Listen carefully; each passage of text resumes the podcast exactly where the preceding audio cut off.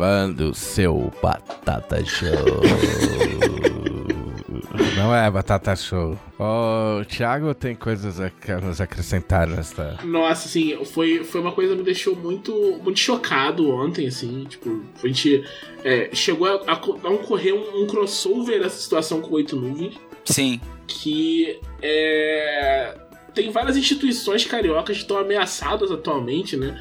O Rio de Janeiro é uma, uma cidade que está em ruínas faz algum tempo, né? O um, um, um estado, né? O estado, o estado né? O estado do Rio está muito sofrido e uma dessas instituições é o Vasco, o clube chegado embaixo da gama. O Vasco. Está o Vasco. em uma situação precária, Vasco. tá na, na segunda divisão aí e tá lutando para chegar na voltar para a primeira, né? E que parecia que ia ser uma coisa certa no começo do campeonato. O, quer dizer, no começo do campeonato não, né? No começo do campeonato não parecia, mas ali pela metade tá parecendo, pô, o Vasco vai subir. Chegou um negócio que entrou dinheiro de fora e tal, tava todo mundo. Os vascaínos ficaram. Ah, é. cometeram esse erro, né? De ficar felizes ficaram tipo, pô. Este equívoco, o equívoco da felicidade. Você não pode. O, jogador, o torcedor de futebol tem que entender que o futebol não é pra você ser feliz. Você fica feliz quando acabou o campeonato, tá? Sim. Mas até lá, até lá não pode. E o Vasco cometeu esse erro e aí começou a perder fora de casa. Ah, faz oito jogos. Quer dizer, mudou agora, né? Mas faz oito jogos que o Vasco não tem. Não é que o Vasco não ganha fora de casa. É que ele só perde fora de casa. São oito derrotas seguidas. O Vasco é o, o anti-Palmeiras. Não existe por isso. Né? Palmeiras que não perdeu fora de casa no campeonato inteiro até agora. E, tipo, é uma situação ruim. E, tipo, só não é pior porque a, a, Série B é todo mundo muito irregular, né? Então quem tá ali em quinto para pegar no, no, quarto e tirar a vaga do, do Vasco não consegue chegar. É todo mundo perdendo, sabe? É todo mundo perdendo, empate e tal, não sei o quê. Então, tipo, só o Cruzeiro. O Cruzeiro já, já vai subir pra, pra Série A, né? Mas o, o, resto é todo mundo ali naquela meiuca, assim, sabe? A diferença, tipo, tu, tu olha do, do quinto pro décimo segundo e é tipo três pontos de diferença em todo mundo, sabe? Sim. Tá todo mundo muito coladinho. E aí o Vasco foi jogar contra o Operário. O Operário é o último lugar do campeonato. De onde é o Operário do Mato Grosso, não? Putz, eu não sei. Vamos procurar. Bom, mas, pô, o que acontece? Eu tenho, eu tenho um grupo com uns amigos de, de, de futebol e tem muito vascaíno lá e eles estavam, tipo, o Operário fez 1x0, os caras estavam, acabou, esse time não reage. Esse time não se levanta, levou 1x0 do Operário, acabou o jogo. Os caras estavam desolados. O Operário é de, de Ponta Grossa, no Paraná. Um abraço pra Ponta Grossa. Te falar que depois, no final da noite, esse Vascaíno estavam falando do milagre de Ponta Grossa e eu não tô zoando. Os caras chamaram assim. Aí levaram um gol. E aí ficaram. O milagre é que o time reagiu, né? Pela primeira vez, depois de tanto tempo, o time foi lá e continuou jogando. Não tomou o primeiro gol e parou. Eles continuaram jogando. Voltou lá, empatou. O operário foi, fez outro, virou pra cima deles. E o jogo tava empatado. E, cara, aos 95 minutos de jogo, o maluco foi lá e fez o gol pra virar. 95 minutos de jogo. Essa foi a hora que alguém aí do lado da casa do Glauco soltou o rojão pra comemorar. Eu, é, eu, tava, eu tava narrando um momento dramático do episódio, assim, e aí começou uma gritaria aqui nos prédios, alguma coisa assim. Eu comecei a pensar, que isso, gente? É... Tá tendo debate já de novo? Tá... O que, que tá acontecendo? Porque costuma ser isso, né? Tá tendo entrevista, sabatina, e aí o Thiago falou, não, é o Vasco ganhando do Operário. Ao vivo, para todos os nossos espectadores. Eu fiquei muito, muito. Cara, o, o cara, o, o, maluco tá muito feliz. O cara não falou: caraca, a gente virou. É que, operário, é que, vão, é que vão, vão, vão ajustando as expectativas, né? tipo, eu, eu, queria acrescentar aqui a, a notificação é um podcast de notícias, né? Matheus Costa, o, o, o técnico do Operário, disse, abre aspas, somos um time de frouxo. Fecha aspas. depois do jogo. Quer dizer, a série B ela é brutal, entendeu? É, o, B da série B é de brutal. É série brutal. É. O que é que acontece que o, o, o Vasco, ele tá, ele tá numa situação muito curiosa, porque o Vasco, ele é um time, é um time mão do Palmeiras. Por causa de tra tratativas de torcidas organizadas, Vasco e Palmeiras se dão muito bem tem ídolos em comum, inclusive Fernando Praz, Edmundo e tal. Mas por causa da torcida organizada isso também. Então não é, não é incomum você você entrar na torcida do Vasco e ver a camisa do Palmeiras e o contrário. Né? Acontece o mesmo com a loucura do, do, do Atlético Mineiro. Então, só que o problema é, o Vasco contratou o Jorginho, que é um dos inimigos, um dos inimigos números um da torcida do Palmeiras, porque né, a gente tem vários. Porque ele falou muito mal do, do, do Abel, né, do técnico do Palmeiras. Então ele foi amaldiçoado, assim como, assim como um item de RPG, ele foi amaldiçoado. Ontem a maldição quase rolou. Eu digo que sinto muito pelos vascaínos, mas eu tô torcendo muito pro Vasco ficar na Série B só por causa do Jorginho. então, do que depender da minha força de vontade, né? Não haverão mais milagres. certo? Mas é, esse negócio é curioso também. Tem um time aí de São Paulo, cujo nome eu não vou falar, que tava tratando aí a Sul-Americana como, tipo, mano, título de milhões aí. E, tipo, não aconteceu, né? Mas. Mas de fato, o, o, o Operário tem um nome muito bom pra, pra, pra RPG. É conhecido como Fantasma da Vila. Ou Nossa! Ghost of the Town, porque eu tô numa página em inglês. Ele também é conhecido como Fantasma de Vila Oficinas. Ou seja, Ghost of the Oficinas Village. Maravilhoso. Abraço pro operário. É, abaixo, abraço pro Matheus Costa, né? Tipo, não trate seu time desse jeito. É, eles são seus amigos, são seu grupo de aventureiros nesta campanha que é a, A Série B. a louvável Série B, né? Mas tá uma briga feia ali. O, o Grêmio parece que vai escapar pra felicidade da Camila, né? A a- existe uma maldição também rolando aqui com o Grêmio. O, a Camila não pode assistir jogo do Grêmio. Toda Eita! vez que ela para pra assistir jogo do Grêmio, o Grêmio perde. Se ela não assiste, o Grêmio ganha. Olha só. É, é assim, é, é provado cientificamente já. É empí- com testes empíricos. Então aí fica a nossa solidariedade ao, ao elenco do operário que foi tão maltratado por seu técnico. Que deve ter uma bela de uma culpa na derrota também, seu Matheus Costa. Tenha vergonha, seu Matheus Costa. Tomar, tomar gol de 95 não pode não, gente. É, eu tava assistindo esse jogo, inclusive. Série B é muito louco. É muito louco. É muito Parece louco. outro esporte, assim. É, é tipo Sub-17. Já assistiu Sub-17? Não. É muito louco Sub-17. Porque assim, ó, pensa, pensa videogame. Pensa em videogame. Pensa, tipo, o FIFA, por exemplo, pra meter o pau no FIFA, né? Que, tipo, todo mundo corre, tá ligado? O cara é zagueiro, dois metros de altura, foda-se, ele corre pra caralho. A su- Sub-17 é assim, porque é todo mundo moleque. Então, meio que, tipo, as posição, tipo, não tem diferença, tá ligado? Então, os caras, mano, os caras faz 3 a 0 com 15 minutos do primeiro tempo, aí daqui a pouco os caras vira, aí, tipo, aí empata 3 a 3 aí, tipo, meu, 4 a 3 aí, tipo, 6, tá ligado? Tipo, aí um maluco vai expulso.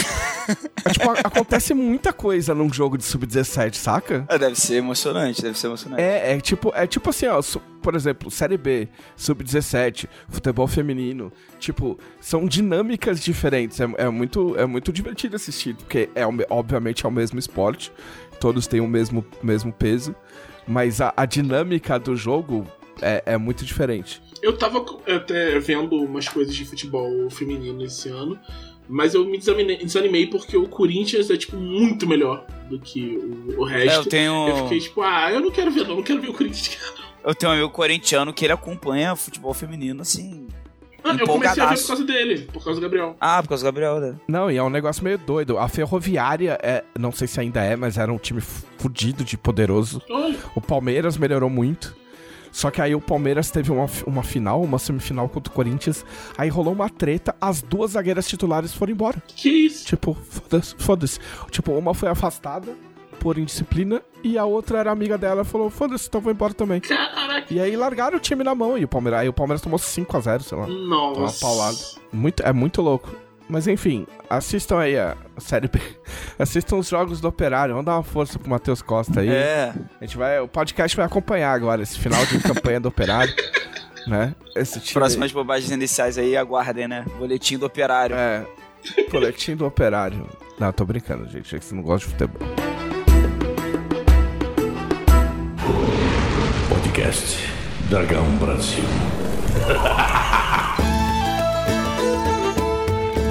Olá, este é o podcast da Dragão Brasil, a maior revista de RPG e cultura nerd do país. E...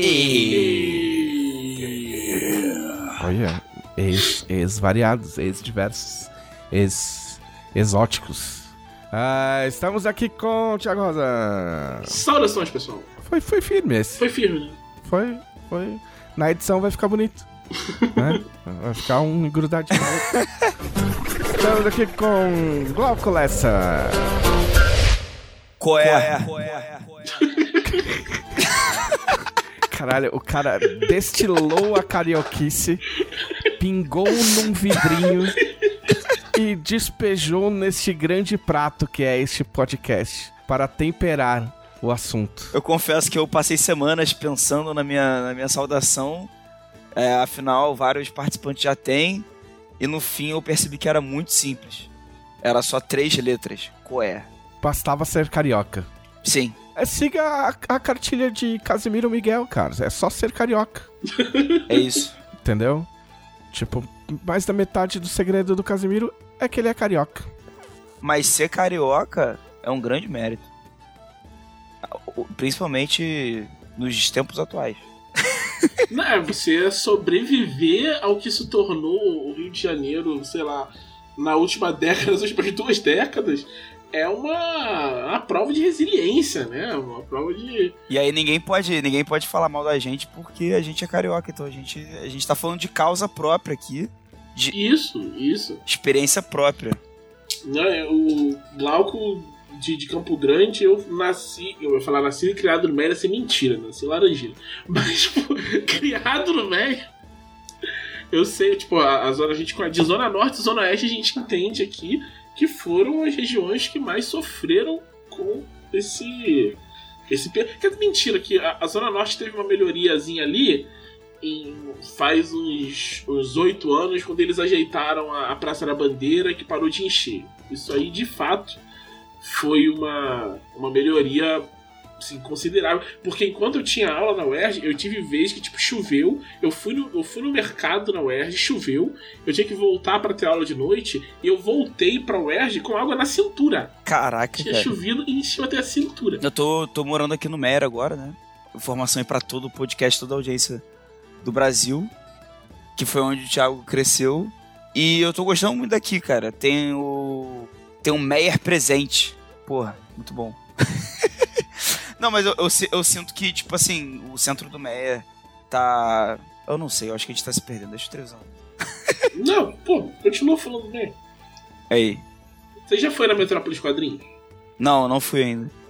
Então, Metrópolis Quadrinhos é uma loja de quadrinhos lá no, lá no Meia, onde, tipo, é, eu não esqueço, eu sempre passava lá, tipo, de tempos em tempos, e quando saiu a, a Dragão 59, que foi a primeira que tinha, tinha uma matéria minha, minha mãe foi lá e ela comprou todas as dragões que tinha.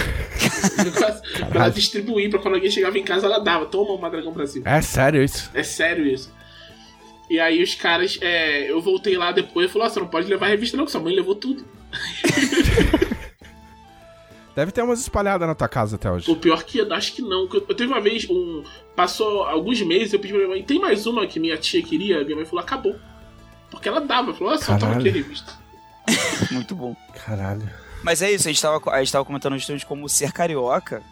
É, ninguém é só carioca no Rio de Janeiro hoje em dia. É um grande. É um grande feito ser carioca. Dá trabalho, né?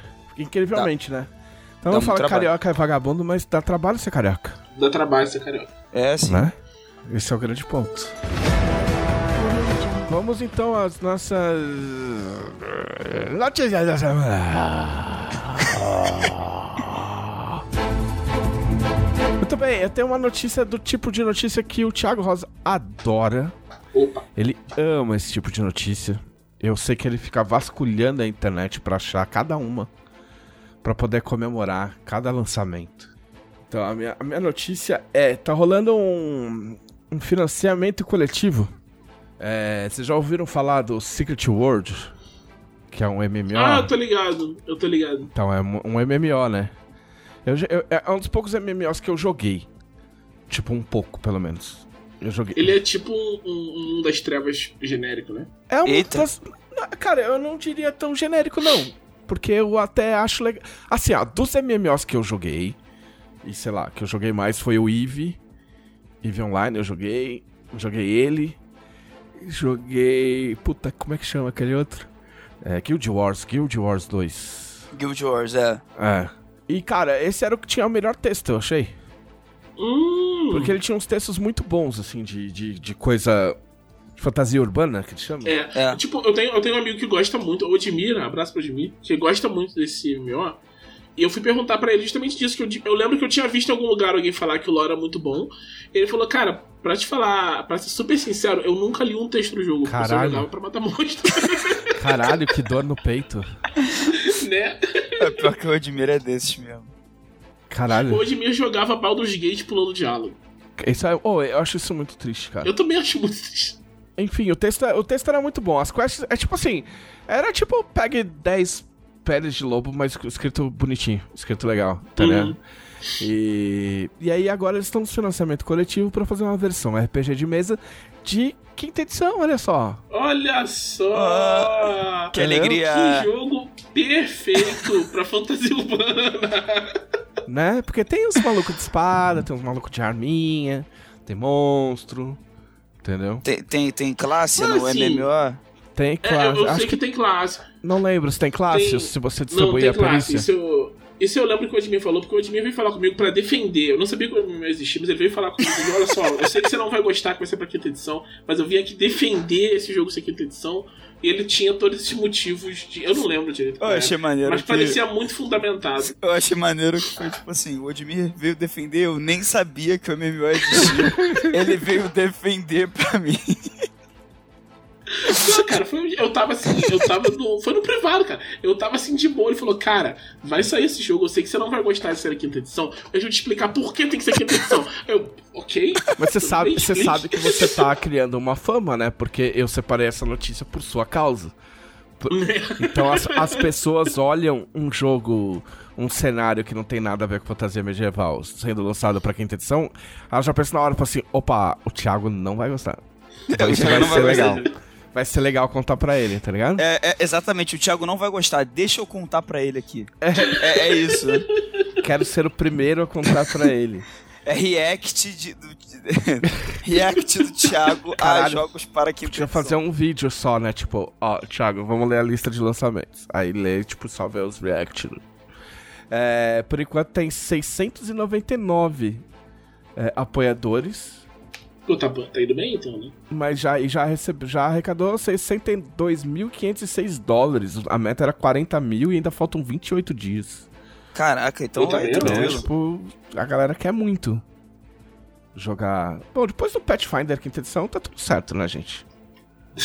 As ilustrações estão bem bonitas, assim. O que eu, que eu vi, eu achei bem, bem bonitas as ilustrações também. É, eu não tenho opinião formada, não. Eu gostava, eu gostava bas- bastante do jogo porque tinha as historinhas. Tipo, as, as quests tinham umas historinhas da hora e tal. E você viajava o mundo e tal. Não era, tipo, o gráfico não era assim, aquela coisa, sabe? Mas era, era diferente. Eu espero que dê, que dê certo. Eu espero que seja legal pra quem gosta. Ué. Né? Né? Saindo, saindo do jogo, eu quero dar, dar uma olhada. Eu, eu eu acabei de abrir a página do financiamento, subiu tipo uma estrela na minha avaliação já. Porque um dos icônicos que tem na parada tem um cachecol branco irado. Ah. Então, tipo, já. É, Então já, já ganha pontos, assim. É quinta ganha edição, pô, meio ruim, mas tem cachecol. Aí é, É, tem, tem uns templário com pistola, tipo, é uns, uns rolê louco, assim. Pô, excelente. Ah, vale a pena dar uma olhadinha. É, e a outra notícia, qual é, Thiago? A outra notícia é, são, é o povo do, do CD Projekt Red, que eles anunciaram aí na, na esteira dessa boa vontade que veio com o anime do, do Cyberpunk, né? Eles anunciaram um milhão de jogos que eles vão, vão lançar nos próximos anos. São. é, não, quer dizer, não são todos deles, né? Eles anunciaram cinco jogos de Witcher, sendo que uma trilogia é, é tipo Tri- uma trilogia de Witcher tradicional, é, tipo A deles. Um, um outro é um jogo de outro estúdio, que acho que eles só vão, tipo, tá com parceria. E o outro é um, um jogo, é um spin-off mesmo, que é deles. Então, um spin-off, estão fazendo esses três jogos e estão fazendo esse outro de outro estúdio. E vai ter mais um Cyberpunk, fazer uma, uma continuação do Cyberpunk. Eu confesso que eu achei um pouco estranho não ser, tipo, mais DLC, ser um jogo novo. Eu acho que seria melhor, né? Seria melhor. De novo, assim, meio tão cedo. O Witcher, ele teve mais tempo de atualização com DLC em vez de ser um jogo novo.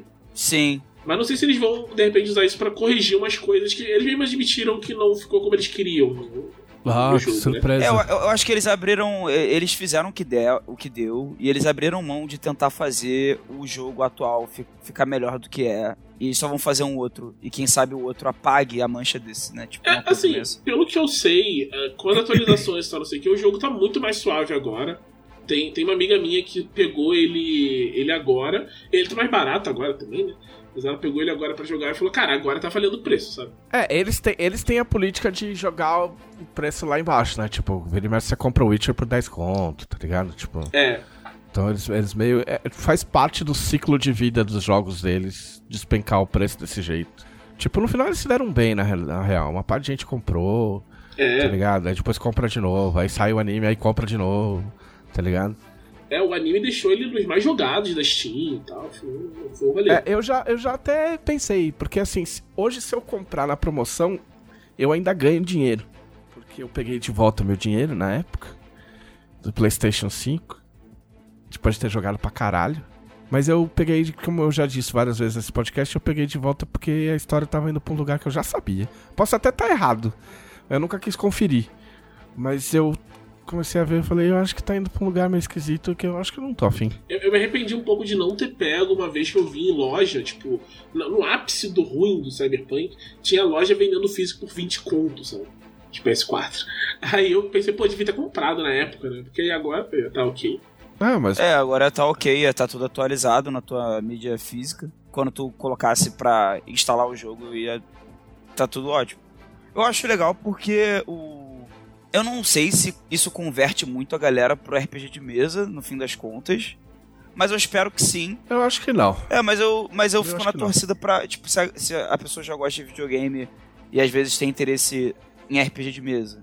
Mas, por exemplo, eu não gosto de fantasia medieval, que é o mais comum, né? Às vezes descobre que RPG de mesa também tem cyberpunk e tal, que Alguém sabe se é bom? o cyberpunk de mesa É, o Cyberpunk Red. Eu gostei um monte dele, assim. Eu fui, eu fui ver meio com o pé atrás, né? Porque o. O de Witcher da Talsora eu não gosto, o de mesa. eu, Eu também acho não. ele, tipo, complicado demais e tal. Mas Ah, e é feio aquela porra. Perdão aí pela ética profissional, mas é um ô livrinho feio. E, e esse, o Reds, ele é. Ele, tipo, tem um. Ele não é, tipo. Não dá pra você dizer que ele é um jogo moderno, sabe? Tipo, ele não tá na vanguarda do game design, não tá na vanguarda do layout, nem nada. Mas ele é um jogo funcional. Ele é muito mais simples que, tipo, os jogos cyberpunk mais famosos, que, tipo, que a gente costuma ver por aí. É muito raro ser um jogo cyberpunk simples. E ele. A parte de cenário dele é muito boa. Então. É, porque é verdade, eu eu nunca tinha parado pra reparar como jogos cyberpunk desse gênero, né, costumam é, ser mais complexos. Tipo assim, é verdade isso, né? Tipo, eu nunca tinha parado pra pensar. Tem um É. jogo Cyberpunk, eu não vou citar o título porque acho que seria sacanagem, mas que tem no livro básico tem uma regra pra você é, nadar segurando um rifle e nadando cachorrinho. Especificamente isso, né? É tipo. é- é- Especificamente isso. Por que que não pode falar o nome? É, é- é- é- foi lançado aqui? É, é tipo, é tipo a, a, a piada do cavar buraco versão cyberpunk, né? É, é tipo isso. Basicamente é a versão de cavar buraco. Mas, tipo, isso é uma coisa que. Do Cyberpunk. no- nos anos 80, quando isso aconteceu lá no- com, com GURPS e tal, faz sentido que tu pensa, pô, vou botar tudo aqui no livro pro cara não precisar fazer. Hoje em dia, você Era tem uma outra, noção... era outra época, era outra época. É, hoje em dia você tem uma noção que, tipo, cara, no livro básico, tu não vai botar coisa muito específica, senão você tá perdendo espaço.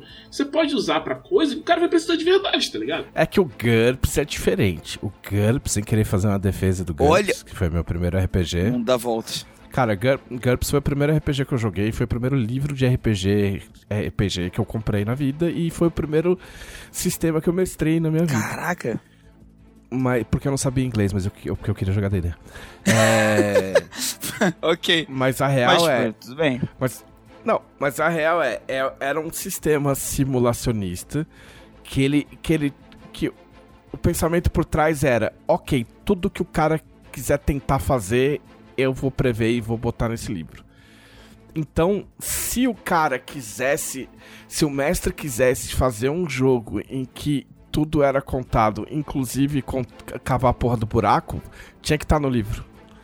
Porque tinha outras coisas equivalentes, entendeu? É, sim. Em termos de especificidade. Então fazia sentido. É. é, tipo, ah, meu, eu quero fazer um RPG de Segunda Guerra, de Primeira Guerra, e os caras vão cravar, tem, cavar trincheira antes do ataque inimigo. E aí? E Como aí? É que faz? Vai precisar. Entendeu? Tá aí a, a, é, tá aí a, a regra de cavar buraco. Agora, em outros RPGs, por exemplo, esse Cyberpunk, não tem necessidade, tá ligado? De tipo. Entendeu? Se o cara consegue ou não consegue nadar com a porra da arma na mão. Tipo. Cara tem uns implantes na cara, mano. Tipo, nadar segurando o rifle é de menos, tá ligado? Tipo, usa a regra do mais dois, menos dois, mais três, menos três aí, meu. Dá uma penalidade pro maluco e segue o jogo. Já era. Mas enfim, é... vamos ver, vamos ver aí, né? Vamos gastar dinheiro, né? Sempre acontece. A gente sempre fala, não adianta a gente falar que não vai comprar, porque acaba comprando, né? né? Eu diminui meus gastos com o jogo, embora eu tenha gastado muito dinheiro, mas.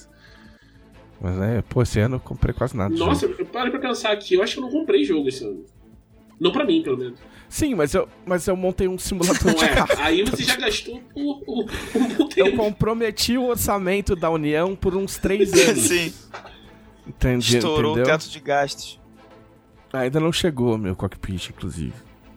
O cara vai mandar semana que vem. É, muito bem, muito bem, ótimo. Grandes, grandes notícias.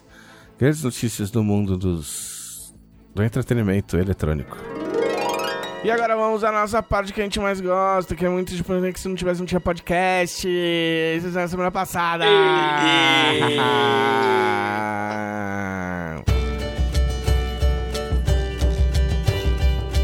então, o que, eu, que, que eu fiz? Eu? que eu, que eu fiz? Na verdade, eu fiz ontem. Eu, assim, ó, vamos, vamos, vamos contextualizar, assim. Antes de ser uma pessoa que gosta de jogo de carrinho, eu sempre fui uma pessoa que gosta de jogo de futebol. Embora eu nunca tenha jogado com o Operário. é... Então, por vários anos da minha vida, tipo, quase todos, o, o, meu orçamento sempre previa o gasto de pelo menos com um jogo de futebol. E eu sempre revezei entre PES e FIFA. Porque tinha ano que um tava bom, tinha ano que o outro tava bom, aí passava três anos comprando um, aí enjoava, aí passava três anos comprando outro. Enfim, até o apocalipse dos jogos de futebol né?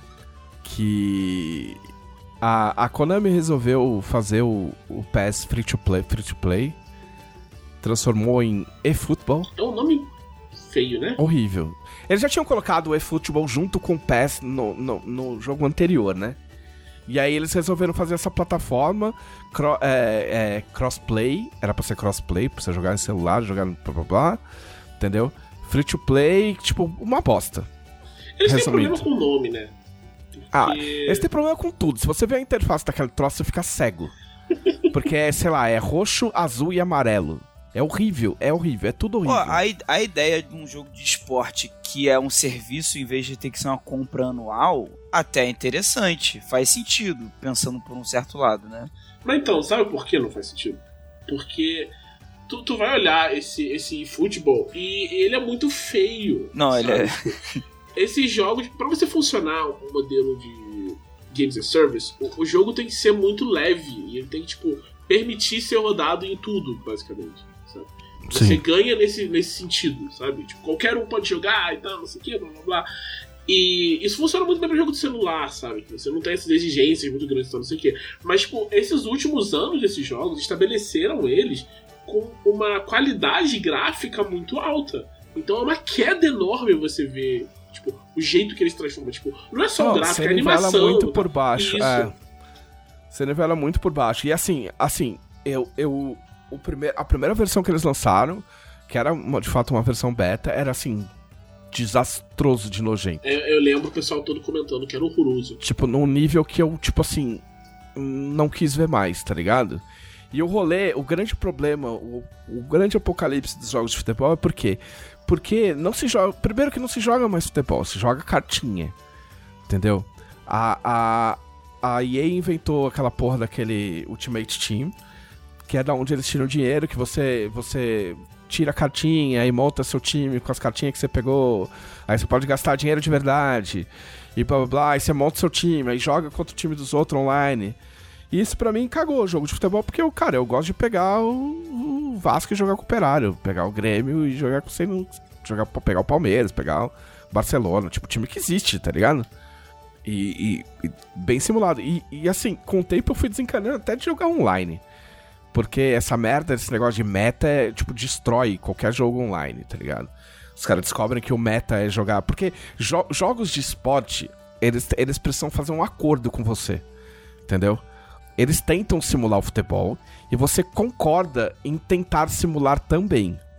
Porque se você passar a ler o game só como um game e desencanar, tipo, você chega numa situação que era o que eu fazia, sei lá, em 1997 jogando NBA.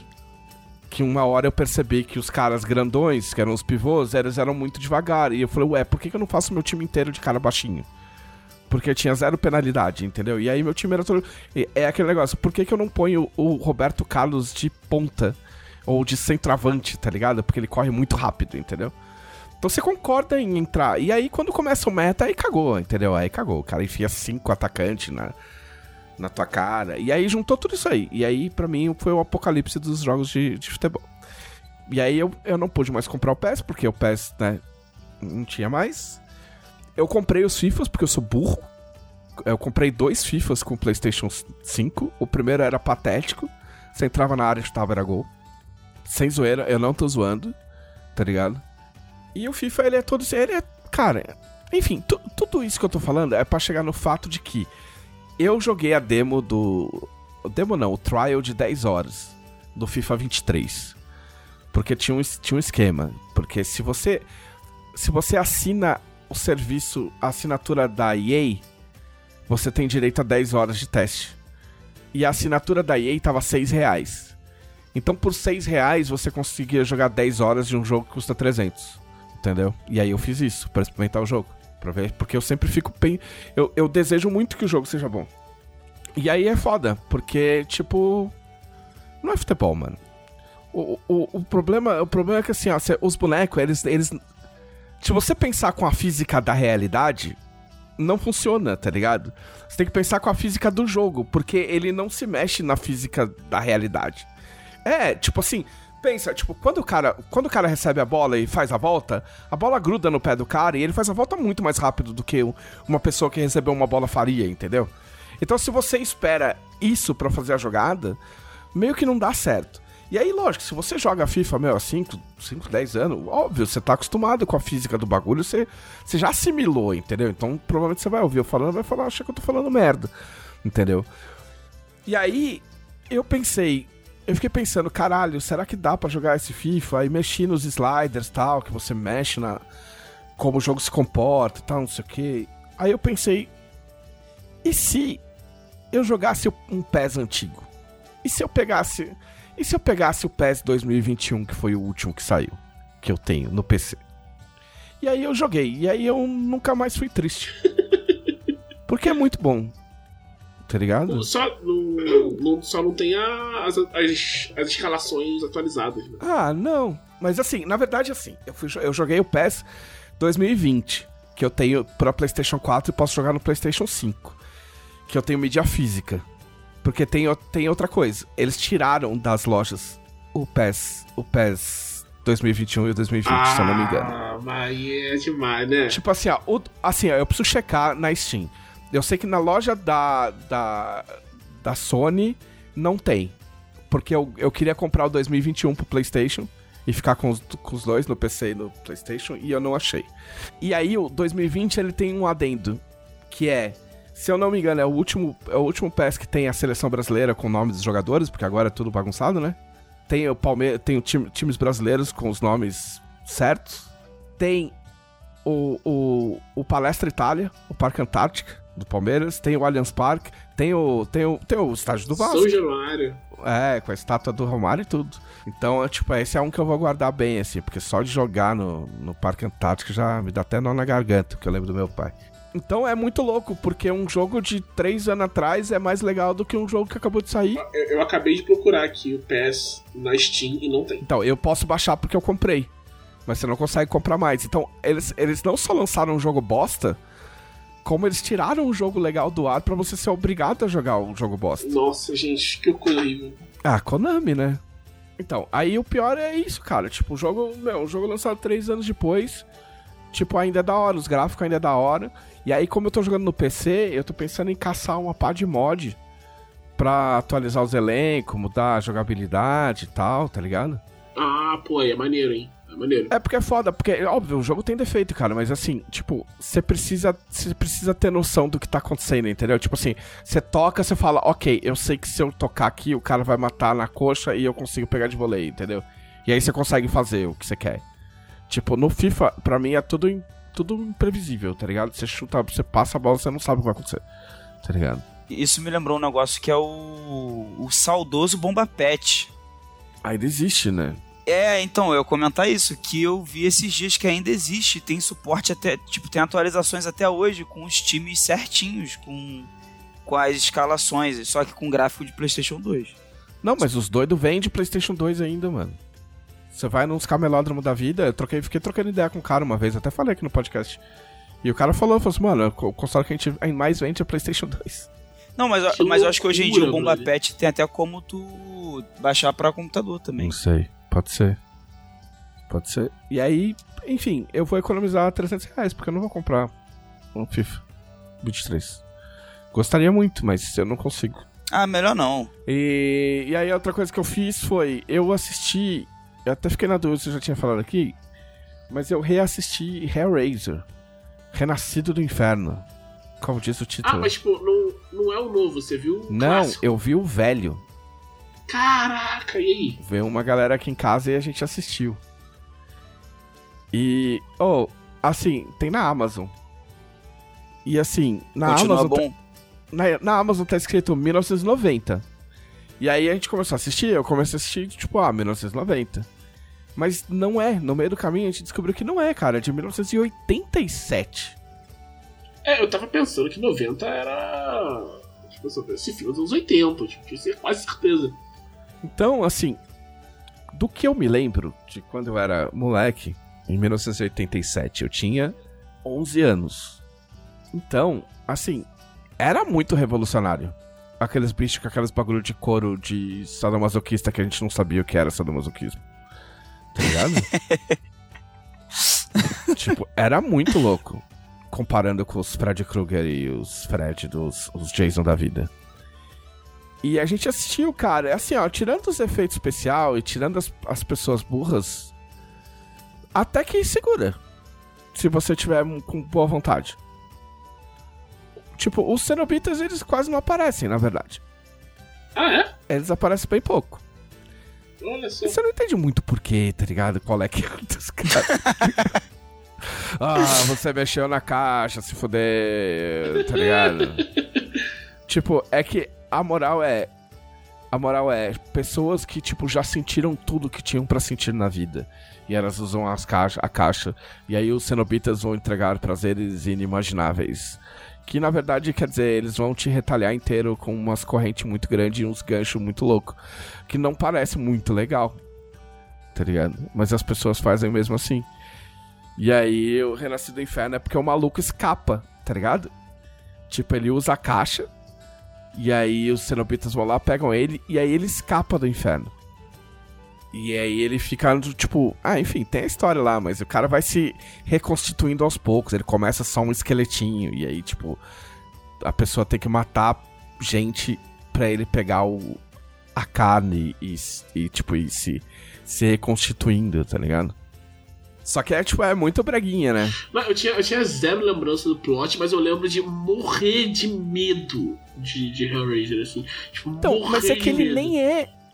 Nem é assustador. Ele é meio. Ele é meio nojentinho, que tem muita meleca, muito sangue. Mas ele não é um filme de susto, tá ligado? Tipo, assim, a, a história é. Tem esse cara, que é o Frank. E aí ele é um cara muito louco, viaja viajandão e tal, não sei o que. Aí ele faz isso, ele usa a caixa, pá, e some. Aí o irmão, de, o irmão dele e a esposa ficam com a casa. Vão pra casa onde esse Frank morava, porque eles ficaram com a casa. E aí tá tudo cagado, tudo abandonado, ninguém sabe pra onde o cara foi, mas tipo, meio que foda-se. Aí o, o irmão do Frank vai empurrar uma, um colchão escada acima e rasga a mão e cai sangue. Ele vai atrás da mulher pra mulher dar os pontos, porque ele não sabe cuidar da própria mão. E aí pinga sangue no chão do lugar onde ele foi sacrificado. E aí isso faz com que, tipo, ele volte do inferno. E aí você descobre que o Frank e a mulher do irmão dele eram amantes. Ih, rapaz. Caso de família. É. E aí ele fala pra ela, fala assim, ô mina caralho, traz uns malucos aí pra eu ficar bom de novo, e aí nós vai se pegar pra caralho. E aí é o filme inteiro é isso aí. e aí é. Mas peraí, a, a mina começa a levar os malucos porque ela quer pegar o cara, é isso? É, pra eles ficarem juntos, pra eles se reconstituir. Caraca, time. Entendeu? Pra ele voltar ao normal e eles poderem fugir. Então ela passa, enquanto o marido tá trabalhando, ela passa a pegar uns malucos no boteco, tá ligado? E arrastar os malucos de cueca lá pro quarto e aí ela mata os malucos no- na martelada. Cara, Entendeu? que vacilação. É. só que, só que, só que o, o, o, o irmão do Frank lá tem uma filha. E aí a filha desconfia e é quem estraga tudo, o- todo o rolê. Só que a, a- o, o filme tem uns ângulos muito esquisitos, tá ligado? Tipo, toda hora filma de baixo pra cima, assim. E aí depois eu fui ler e eu descobri que, tipo, é assim porque eles filmaram numa casa mesmo, não era no estúdio. Então eles tinham que se virar com a câmera do jeito que dava, tá ligado? Cara. E é o filme inteiro dentro da porra da casa, praticamente. E o Cliff Barker, que é o. que é o. que é o. que é o escritor, né? Porque era um, era um livro, né? Que até saiu pela Dark Side. Ah, ele foi dirigir o filme e ele fala, ele fala, olha, eu entendia tão pouco do- de cinema na época que se alguém me desse um pires e falasse que era uma lente, eu acreditava. Cara, E ele foi o diretor do filme, tá ligado? Nossa. Só que mar... Bom, ser assistível nesses termos já é Não, dá pra assistir. enorme. Você vai, você vai no mínimo dar umas risadas, tá ligado? Mas você consegue enxergar porque que na época ficou todo mundo de cara, assim, tá ligado? E. E o Pinhead marcou muito, né? Tipo. Aquelas. os bagulho na cara e tal, tipo. Ele nem. Era, o que me assustava era o Pinhead. Eu via o Pinhead e já Então, ficava com e medo. Pinhead nem é o nome do bicho, tá ligado? Ele, Não? Não, tipo, ele não. É, tipo, Pinhead foi um nome que. tipo, meio que. Eu não, eu não lembro se foi o pessoal do estúdio conversando que botou o apelido, tá ligado? E o bagulho pegou. Ou se foi o público mesmo, porque não, ninguém fala Pinhead no filme, tá ligado? E no livro, ele, é, ele também é, é outra denominação que ele tem, tá ligado? E, e não era pra ele ser o principal, tá? ele era ser- Quem, quem é o principal no, no livro é uma outra cenobita. Só que como no filme ela usava uma prótese que ficava horrível de falar, eles passaram as falas dela pro Pinhead. Entendeu? Ah, e aí o tá. Pinhead ga- ganhou destaque no, no- na porra do filme. Que louco. E, tipo, virou ícone do bagulho. Eu lembro de uma, uma DB que tinha os cenobitas. Tipo, que, que foi quando eu fui saber, porque eu só tinha muito medo. Aí eu li na DB e Aham. fiquei, ah, bom, isso é, um- isso é um rolê, tem todo um lore e tal, não sei o quê. Acho que É, é Dragão na- Brasil. Eu, eu vou, eu vou chutar o nome aqui, eu possivelmente estou errado, mas acho que é Dragão Brasil 36. Olha, eu posso checar isso, hein? É... Ah, e- e o negócio da data, eu acho que tá na Amazon 1990, porque no Google aqui tá dizendo que a data de lançamento no Brasil foi em 1990. Ah. Tinha será isso, que eu né? Pode ser que eu tenha assistido em 1990. É que tinha isso, né? Tipo, tinha filme que demorava a chegar aqui na. É verdade. É, porque de fato não, não bate muito eu ter visto isso com 11 anos. Ah, mas enfim, eu assisti e assim passou. E assim, tem sequências, né? Eu não assisti, a gente não assistiu o segundo, mas dizem que o segundo é melhor. Eu lembro vagamente do segundo ser melhor. Aí a parte do terceiro vira putaria. O terceiro é o que tem o maluco que tem a cara que ejeta CD, tá ligado? Esse Ah, eu vi, cara. esse eu vi, e eu lembro que foi, foi- Esse foi o primeiro, acho que foi o único Hellraiser que eu vi. E eu fui ver com um cagaço enorme, que eu tinha morrido de medo, como eu falei e tal, não sei o quê. Eu fui ver, e é muito galhofa. Esse é muito galhofa.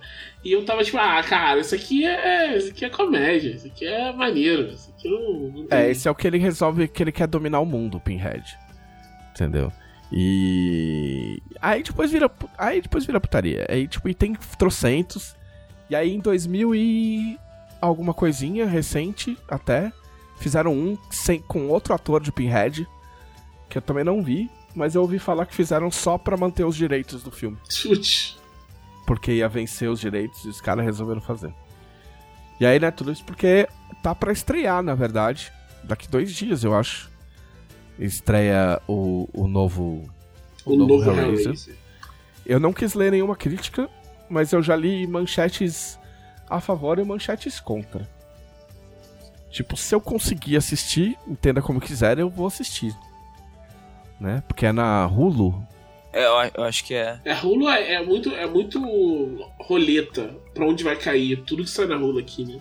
Porque é muito louco porque a gente tava aqui em casa, não, mas vamos no cinema. Ah, não, eu tenho medo. Não, mas eu vou com você, ah, blá blá blá. Aí eu, tipo, gente, você não vai pro cinema. Tá ligado? tipo, eu já tava mó feliz, tá ligado? Tipo, caralho, vamos ver essa porra no cinema, vai ser louco. Aí, tipo. E esse, esse, eu não sei se teve choradeira porque o Pinhead é mulher, né? Mas é, diz que no livro, eu não lembro, mas diz que no livro eles ele descreve o, o Pinhead como tendo uma voz meio feminina, tá ligado? Eu não sou tão fã do Clive Barker, na verdade. Tipo, eu li uns livros dele na época e não gostei. Eu preciso ler, tentar ler de novo. Porque eu achava ele meio escatológico demais, tá ligado? Tipo, meio um. Meio um Chuck Palahniuk do terror, assim. Tá ligado? Você vê que o Chuck Palahniuk é mais escatológico que todo mundo, né? Mas ele é muito bom. Chuck Palahniuk, pra quem não sabe, foi o cara que escreveu o Clube da Luta. Né? Eu tava. Isso, isso, me lembrou um negócio. Esse, esse fim de semana eu tava pensando que tem um livro do Chuck Palahniuk que eu li, eu sei que eu li. É, eu lembro vagamente da capa e eu não tenho a menor ideia do que acontece no livro. Que é, é um que tem um negócio. Tem um gato e um negócio de fogo. Cara, como é que é o nome? Eu não tô lembrado do nome. Deixa eu tentar. Gato e um negócio de fogo? Não é aquela trilogia da menina que vai pro inferno, é? Putz, não, cara. Deixa eu ver. Que eu tenho o primeiro. Uh, é Phoenix, o nome do livro. Não, eu não li. Não, esse eu não li. Eu leio os seus livros, depois eu esqueço dos livros. Mas Cara, esse eu não li. Eu não lembro absolutamente nada sobre esse livro. Nada. Eu só, a única coisa que eu lembro é que eu li. Eu gostei. Eu lembro que eu gostei na época. Mas, tipo, é isso. Não, assim, sem querer estender demais, mas o Chuck Palahniuk, ele é muito foda. Tipo, qual todo mundo que escreve conto devia ler. Gostando ou não gostando, devia ler pelo menos uns contos, tá ligado? Ou, não precisa nem ler um romance. Cuidado com o conto. Tem aquele conto que é o conto que ficou famoso lá. Que é. Que é, eu não lembro o nome.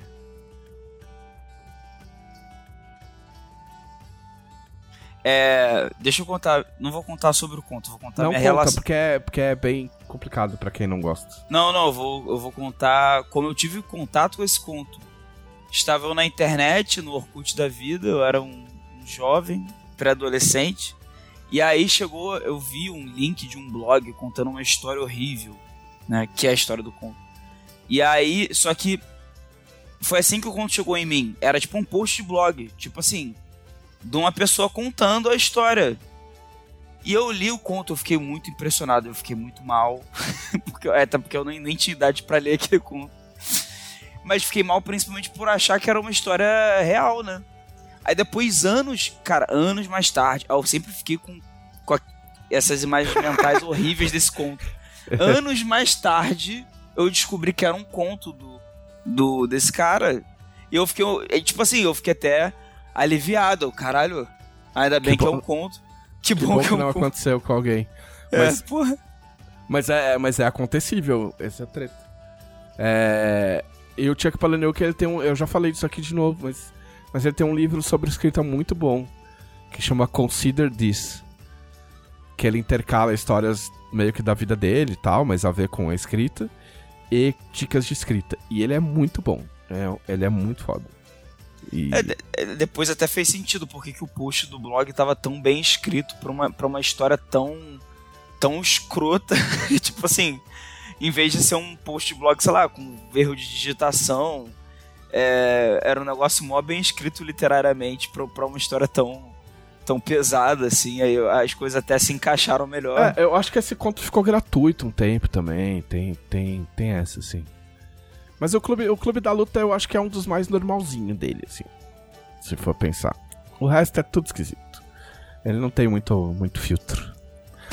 é... Então tá, meio que foi isso. Eu, eu joguei PES, vi Hellraiser e trouxe um Chuck Palahniuk de bônus aqui.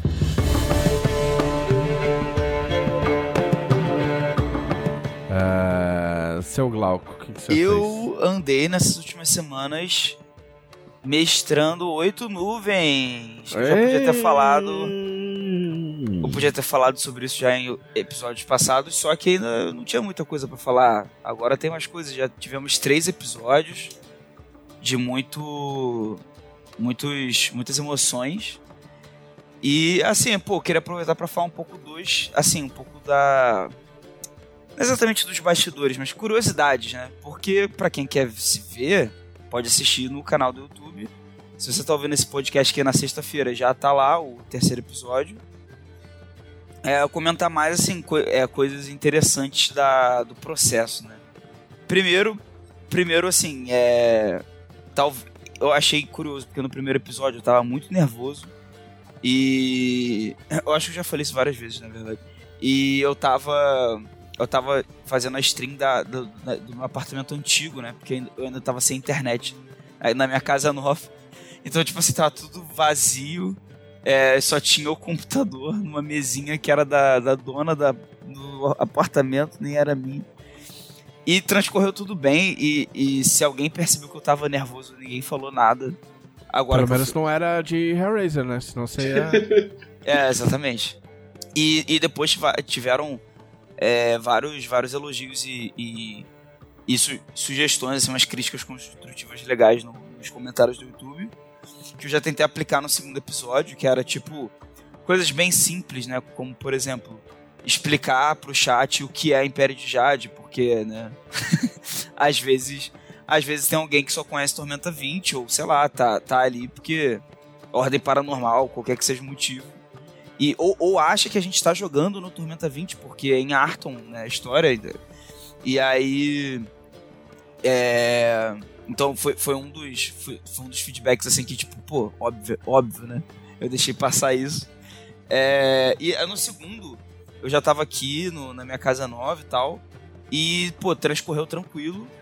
É, Teve, teve até um, já teve até um episódio extra que eu não pude participar, que o Thiago tocou como se fosse uma mesa redonda, assim, conversando com a galera, que esse episódio é muito bom para o pessoal conhecer mais os jogadores, né? É, porque ali quando a gente vai jogar, a gente se apresenta de forma breve, né? E nesse episódio eu não pude participar, mas aí o Thiago apresentou e foi bem legal, assim, para quem quer conhecer. Mas da, da mesa em si foram três episódios, contando da, o, no momento que a gente grava esse episódio de terça-feira que passou, tá, que passou agora. E, pô, a cada episódio eu sinto que o grupo tá mais, tá mais entrosado, o que é uma coisa natural, né? Isso acontece até em mesa que não é stream mesmo. E mas o que eu acho mais legal também é a minha desenvoltura sendo OBS jockey e sendo mestre ao mesmo tempo. Isso é um, é um level up, é um level up que você tem que fazer. É que é uma, é uma parada que, quando, quando eu fiz o primeiro episódio, eu pensei assim: caraca, vai ser muito difícil me acostumar com isso, cara, porque às vezes as câmeras ficam cinzas, eu tenho que mexer aqui.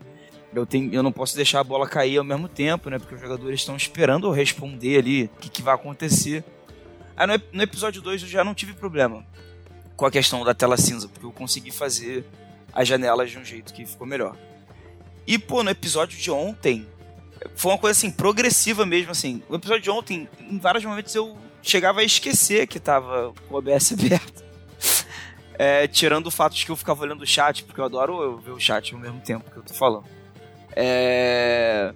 Mas parecia, sei lá, que eu tava jogando legado e eu tava vendo o chat na Twitch. Nem parecia que era eu que estava fazendo a stream, sabe? É...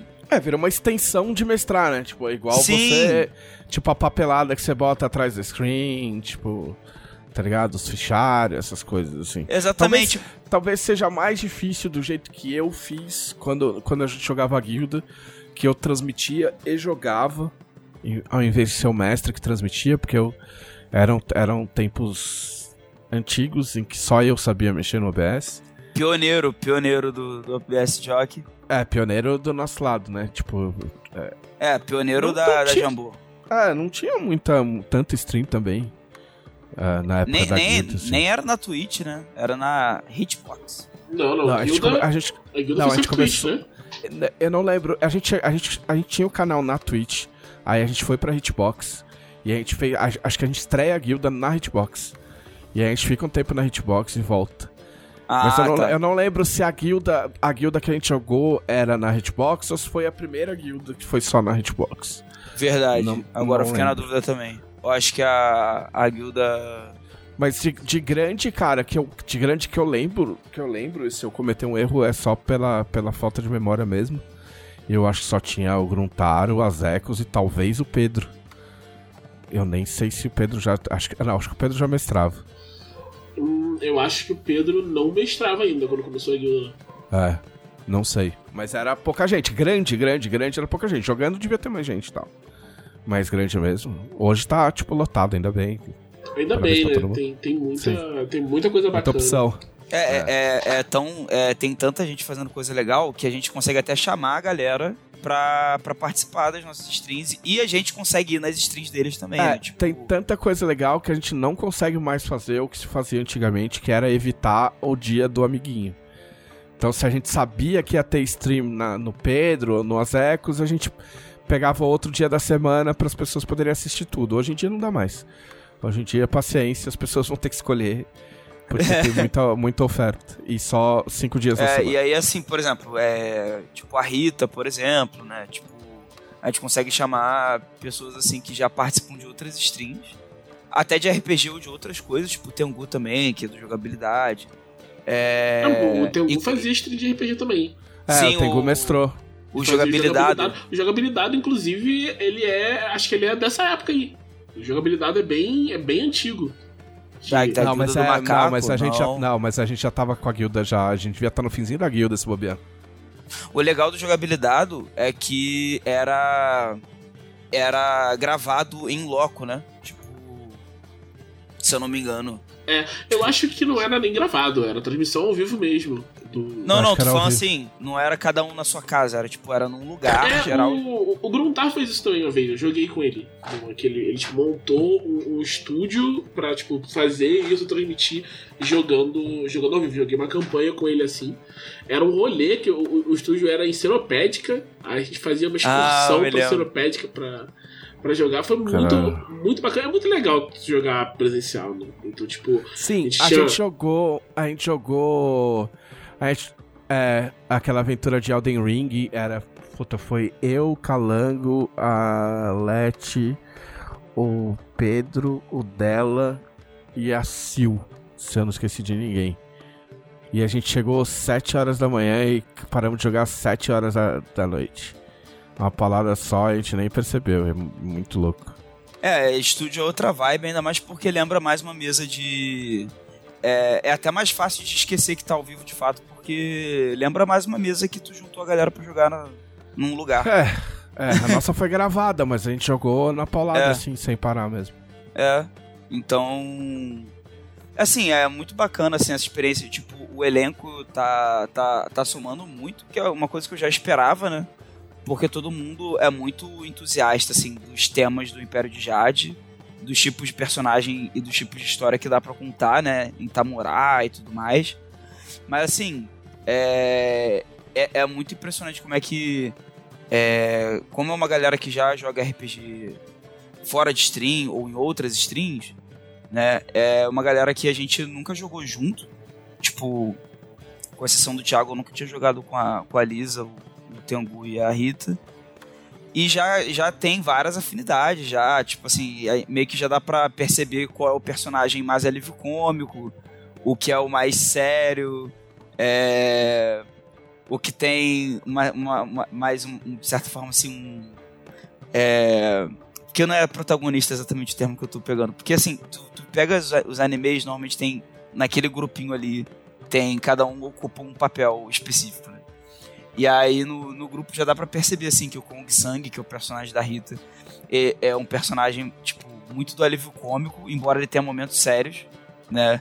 O Rosai do Tengu é um cara mais introspectivo assim, né, e tal. Então, tipo, é, não sei se não sei se ele vai gostar dessa comparação, mas lembra um pouco o Sasuke do Nossa. Só que, só que é o Sasuke invertido, né? Porque ele não tá querendo vingança, na real. É o, muito pelo contrário, né? É, o tema, a personagem dele tem muito a ver com perdão, né? Tipo, mas em termos assim de personalidade, né? É, então é muito engraçado ver isso acontecendo organicamente, porque a galera que tá jogando conhece esses tropos, esses arquétipos e tal. E como todo mundo tá vivendo a história junto, as pessoas vão se acomodando nesses nesses, nesses papéis, assim, é, que não tem a ver com as, a parte de jogo. Tipo, quem é tanque, quem que dá dano. Tem, tem mais a ver com, com os holofotes, assim, né? E, pô, o episódio 3, que foi o mais recente, é, que para quem tá ouvindo a gente que não assistiu um ainda, vai lá assistir para assistir o 2 pra chegar no 3. Porque eu acho que foi o, o, o. Não é porque o mais recente, juro. Mas eu acho que foi o episódio mais legal até agora. É. Porque deu para todos os personagens mostrarem elementos deles, assim. É, foi uma coisa mais de investigação, então foi até mais desafiador para eu fazer, porque eu fico preocupado com o tempo da stream, porque eu sou eu, né? É, então eu fico muito preocupado com o tempo da stream. E foi um tempo dentro do, da normalidade. E aconteceu muita coisa. Tipo assim, eles tiveram que investigar várias coisas, pistas. É, para chegar na no, no, inimigo, tipo, no vilão do episódio, vamos dizer assim. E foi bem maneiro o desfecho. Foi, assim, foi meio inesperado até para mim, para ser sincero. Porque eu não quero falar muito para não dar mais spoiler, mas porque a gente, a gente já, já pressupõe certas coisas assim, de ah, quando eles encontrarem o vilão, né, é, vai ter mesmo quando a gente é mestre e a gente planeja certas coisas, eu, eu pelo até na stream, mas mesmo fora da stream, gosto de planejar certas coisas que é tipo assim. E aí, quando vai ter esses desafios, e aí quando eles chegarem nesse desafio aqui que é o mais importante, é, ou se eles chegarem, né? Porque tem isso também. É, aí eu não sei o que vai acontecer. Porque aí esse personagem vai se comportar de tal maneira, e aí, e aí basicamente eles vão ter que decidir. Eu gosto muito de, de fazer desse jeito, sabe? É, e foi exatamente o que aconteceu nesse episódio 3. Então, antes que eu me traia e acabe dando algum spoiler, assistam que tá sendo muito maneiro. Tá muito legal. Muito legal esse último episódio. E, e o, o, que eu fico bem feliz é a resposta da, do chat, dos comentários, assim, a galera bem, bem empolgada.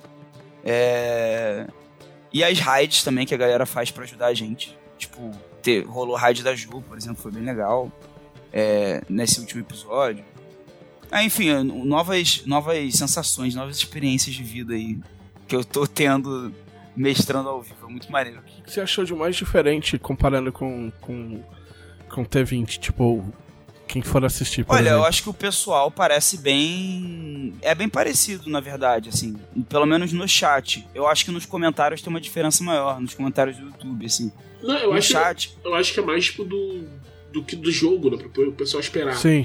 Eu acho é. que, o, que a, o grande diferencial é recuperar todos os PMs quando descansa. Cara. Ah, tá. Em termos isso... de regra, com certeza. Isso faz toda a diferença. Nossa, cara, começa. Eu já gasto tudo. Gasto, no, no, segundo turno não tem mais PM. Eu já gasto tudo.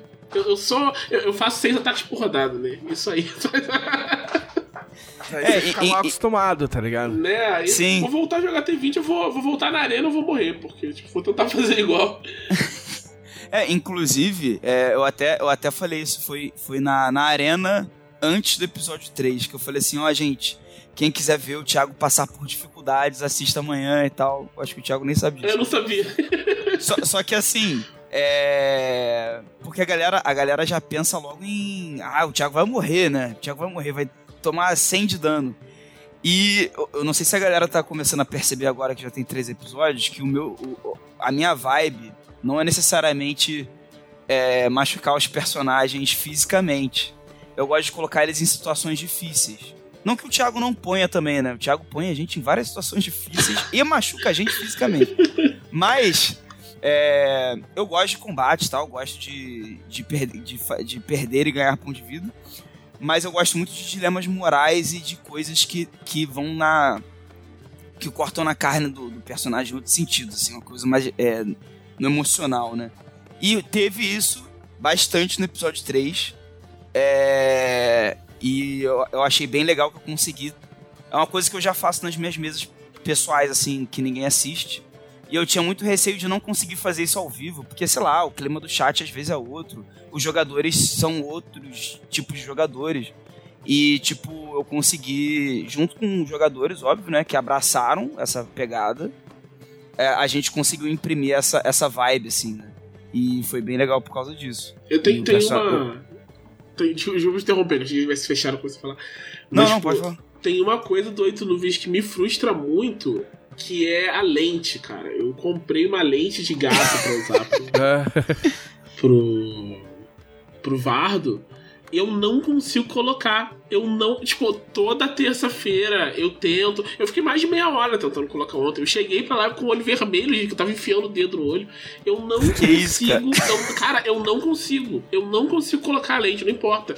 Já veio duas amigas minhas cosplayers que tentaram me ajudar. Eu peguei um kitzinho que tem tipo uma pinça de tudo. Não dá. Eu não consigo. Eu, eu tu, lubrifi tu, tu, tu, lubrifica pra colocar Cara, eu comprei um negocinho, aí uma amiga minha falou: Isso não é muito bom. Eu fui lá, comprei. Eu gastei de 200 conto em manutenção pro raio da lente. eu não consigo fazer o negócio funcionar. É, mas, mas, é legal que apesar disso, o, seu cabelo e a, as suas orelhas de gato fazem muito sucesso no chat sempre. Bom, tem isso. Pô, é, a peruca também, eu só consegui colocar a peruca ontem, que nos outros eu não, não tive tempo de colocar a peruca. É. Eu não, eu achei excelente o comentário do cara que falou assim: o Thiago tá diferente hoje. é, é, é, eu acho que é a resolução da câmera. Tipo, foi uma parada assim, tipo, de sacanagem. É muito bom. E aí, cara, tá, muito, tá uma experiência muito legal. O fato de serem episódios mais contados também me faz ter uma noção do escopo que eu quero, de certa forma, me, me controla, entendeu? Porque se eu não tivesse não sei como é que o Thiago consegue com um legado, ainda não tivesse experiência, que é tipo assim, ah, vai. Eu ia me perder muito, com certeza, assim. Eu, eu preciso de limite, entendeu? Eu sou tipo um município, eu preciso de limite. E. e, e ter uma noção que vão ser uns 8, 9 episódios me dá esse esse parâmetro de opa, tá bom por hoje, né? Legal, o episódio tá show de bola já. Vamos pros recados finais, sabe? É... E aí, aí, cara, eu acho que é, eu acho que em termos de regra, além do, dos PMs, eu acho que também tem a questão dos jutsus, que é um negócio que é bem diferente e que até entre o chat, quem já conhece Império de Jade não estranha, mas quem é do Tormenta 20, às vezes se surpreende de algum personagem ter jutsu, que normalmente no Tormenta não, não teria magia, a personagem daquela classe, daquele tipo de personagem. E a galera acha isso bem legal no chat e tal. E até os próprios jogadores que às vezes já jogaram Tormenta, já jogaram outros outros tipos de, de RPG que usam OGL, né, D20, é, acharam bem legal. Tipo, eu acho que todos os personagens praticamente têm jutsu. Eu acho que todos. O, o Kong tem um, mas todo mundo tem pelo menos um. É, todo mundo tem pelo menos um jutsu, porque os jogadores gostaram muito dessa ideia de poder ter as magias, entre aspas, do jogo. Fazer coisinhas é, fazer coisinhas. Eu, eu, acho engraçado que a, quem mais tem jutsu é, é a Valkyria. Que é uma ninja. Que é uma ninja. E o, o conjurador de verdade do grupo, que é o Rosai, tem menos jutsu que ela. É porque ela luta ninjutsu. Isso. Sim. ah? Ah? ah, ah. Mas, é, mas, é, mas é meio isso mesmo, né? É... E é legal poder apresentar pro, pra galera é, elementos do, de Tamurá os que estão no livro básico, que nunca foram vistos, porque nunca teve uma stream Tamurá, e os que eu já tô, já tô pensando, etc e tal, eles podem, eles aparecem de forma inédita na stream, assim. Por exemplo, o nome da Glória em, em Tamurá apareceu no episódio 3. São pequenas curiosidades, mas para quem gosta da lore, especialmente da lore de Tamurá, são coisas que valem, valem muito a pena assistir por causa disso.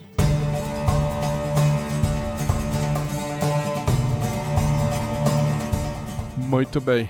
Thiago. É, primeiro eu queria começar o meu. Nossa, se- sessão? Minha sessão. Minha sessão com uma reclamação. Uma reclamação sobre o Mickey. Porque o Mickey, a Disney, estragou Bleach. Conseguiu estragar aquilo que já estava estragado. É impressionante, porque Bleach é uma experiência que só piora. tipo, ela consegue só ficar pior. Que tipo, vai ter um anime novo, aí tu começa a ver os trailers. Eu tava vendo os trailers, tava pensando, caraca, tipo, tá bonito pra caramba. Porque Bleach é bonito. sabe? Bleach é muito bonito. E o e falei, pô, eu vou ver. Eu tô pensando assim, cara, eu vou ver. Eu sei que a história é horrível, porque eu já li a história. Mas, tipo, é bonito, vai tá animado, trilha sonora tá maneira e tal. Então eu vou ver, sabe? Tipo, é maneiro um negócio pra eu te ligar a cabeça ver um maluco dando umas espadadas e tal, vai ser maneiraço. E aí o que acontece? Estreia no dia 10. E pra começar, que estreia segunda-feira. Que, que espécie de anime estreia segunda-feira? E a, a Disney comprou os direitos de Bleach aqui no. Tipo, no mundo, né? Aqui, aqui no mundo. Não, eu ia falar aqui no Brasil, mas aqui não é aqui no Brasil. É, tipo, é, é internacional mesmo. Tipo, normalmente saía no Crunchyroll, o Crunchyroll teve que tirar de lá, tirou. É, a, du, dublado, você não pode mais ver Bleach no, no Crunchyroll. Acho que tem a primeira temporada dublada lá. E tipo. Tu. e Agora ninguém sabe quando vai ter. Porque estreia no Japão, na segunda. A Disney não costuma fazer simulcast. Não falou se vai ou não vai fazer. Então eu fico nessa, tipo, é, deixa uma situação muito desagradável. e que, tipo, eu quero ver Bleach. e, tipo, já não queria querer ver, mas eu quero. Então já tá ruim. E aí. Você não eu, pode. tipo, não posso. Sabe? Não, veja bem, veja bem. Pensa, pensa, pensa em Camila Gamino. Que estava maratonando o Bleach. Tipo, assistindo, sei lá, seis episódios por dia. Que ela virou pra mim, eu não lembro o número exato, mas ela virou outro dia pra mim e falou, tipo assim, sei lá, faltam só 150 episódios pra eu acabar. Eu tava Porque pula- é- e pulando os fillers que eu vi. Ela tava pulando os É, pulando os filhos.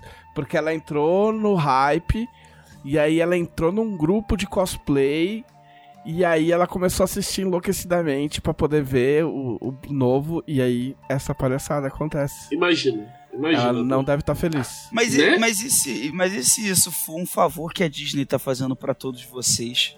Poupar vocês de assistir Mas Bleach? então, se fosse fazer isso, quando foi anunciar lá o bagulho, anunciou, vai ter. Já falava, ó, vai sair na Disney. Aí eu não entrava no hype, cara. Eu não pensava que vai ter simulcast, eu não ficava assistindo trailer.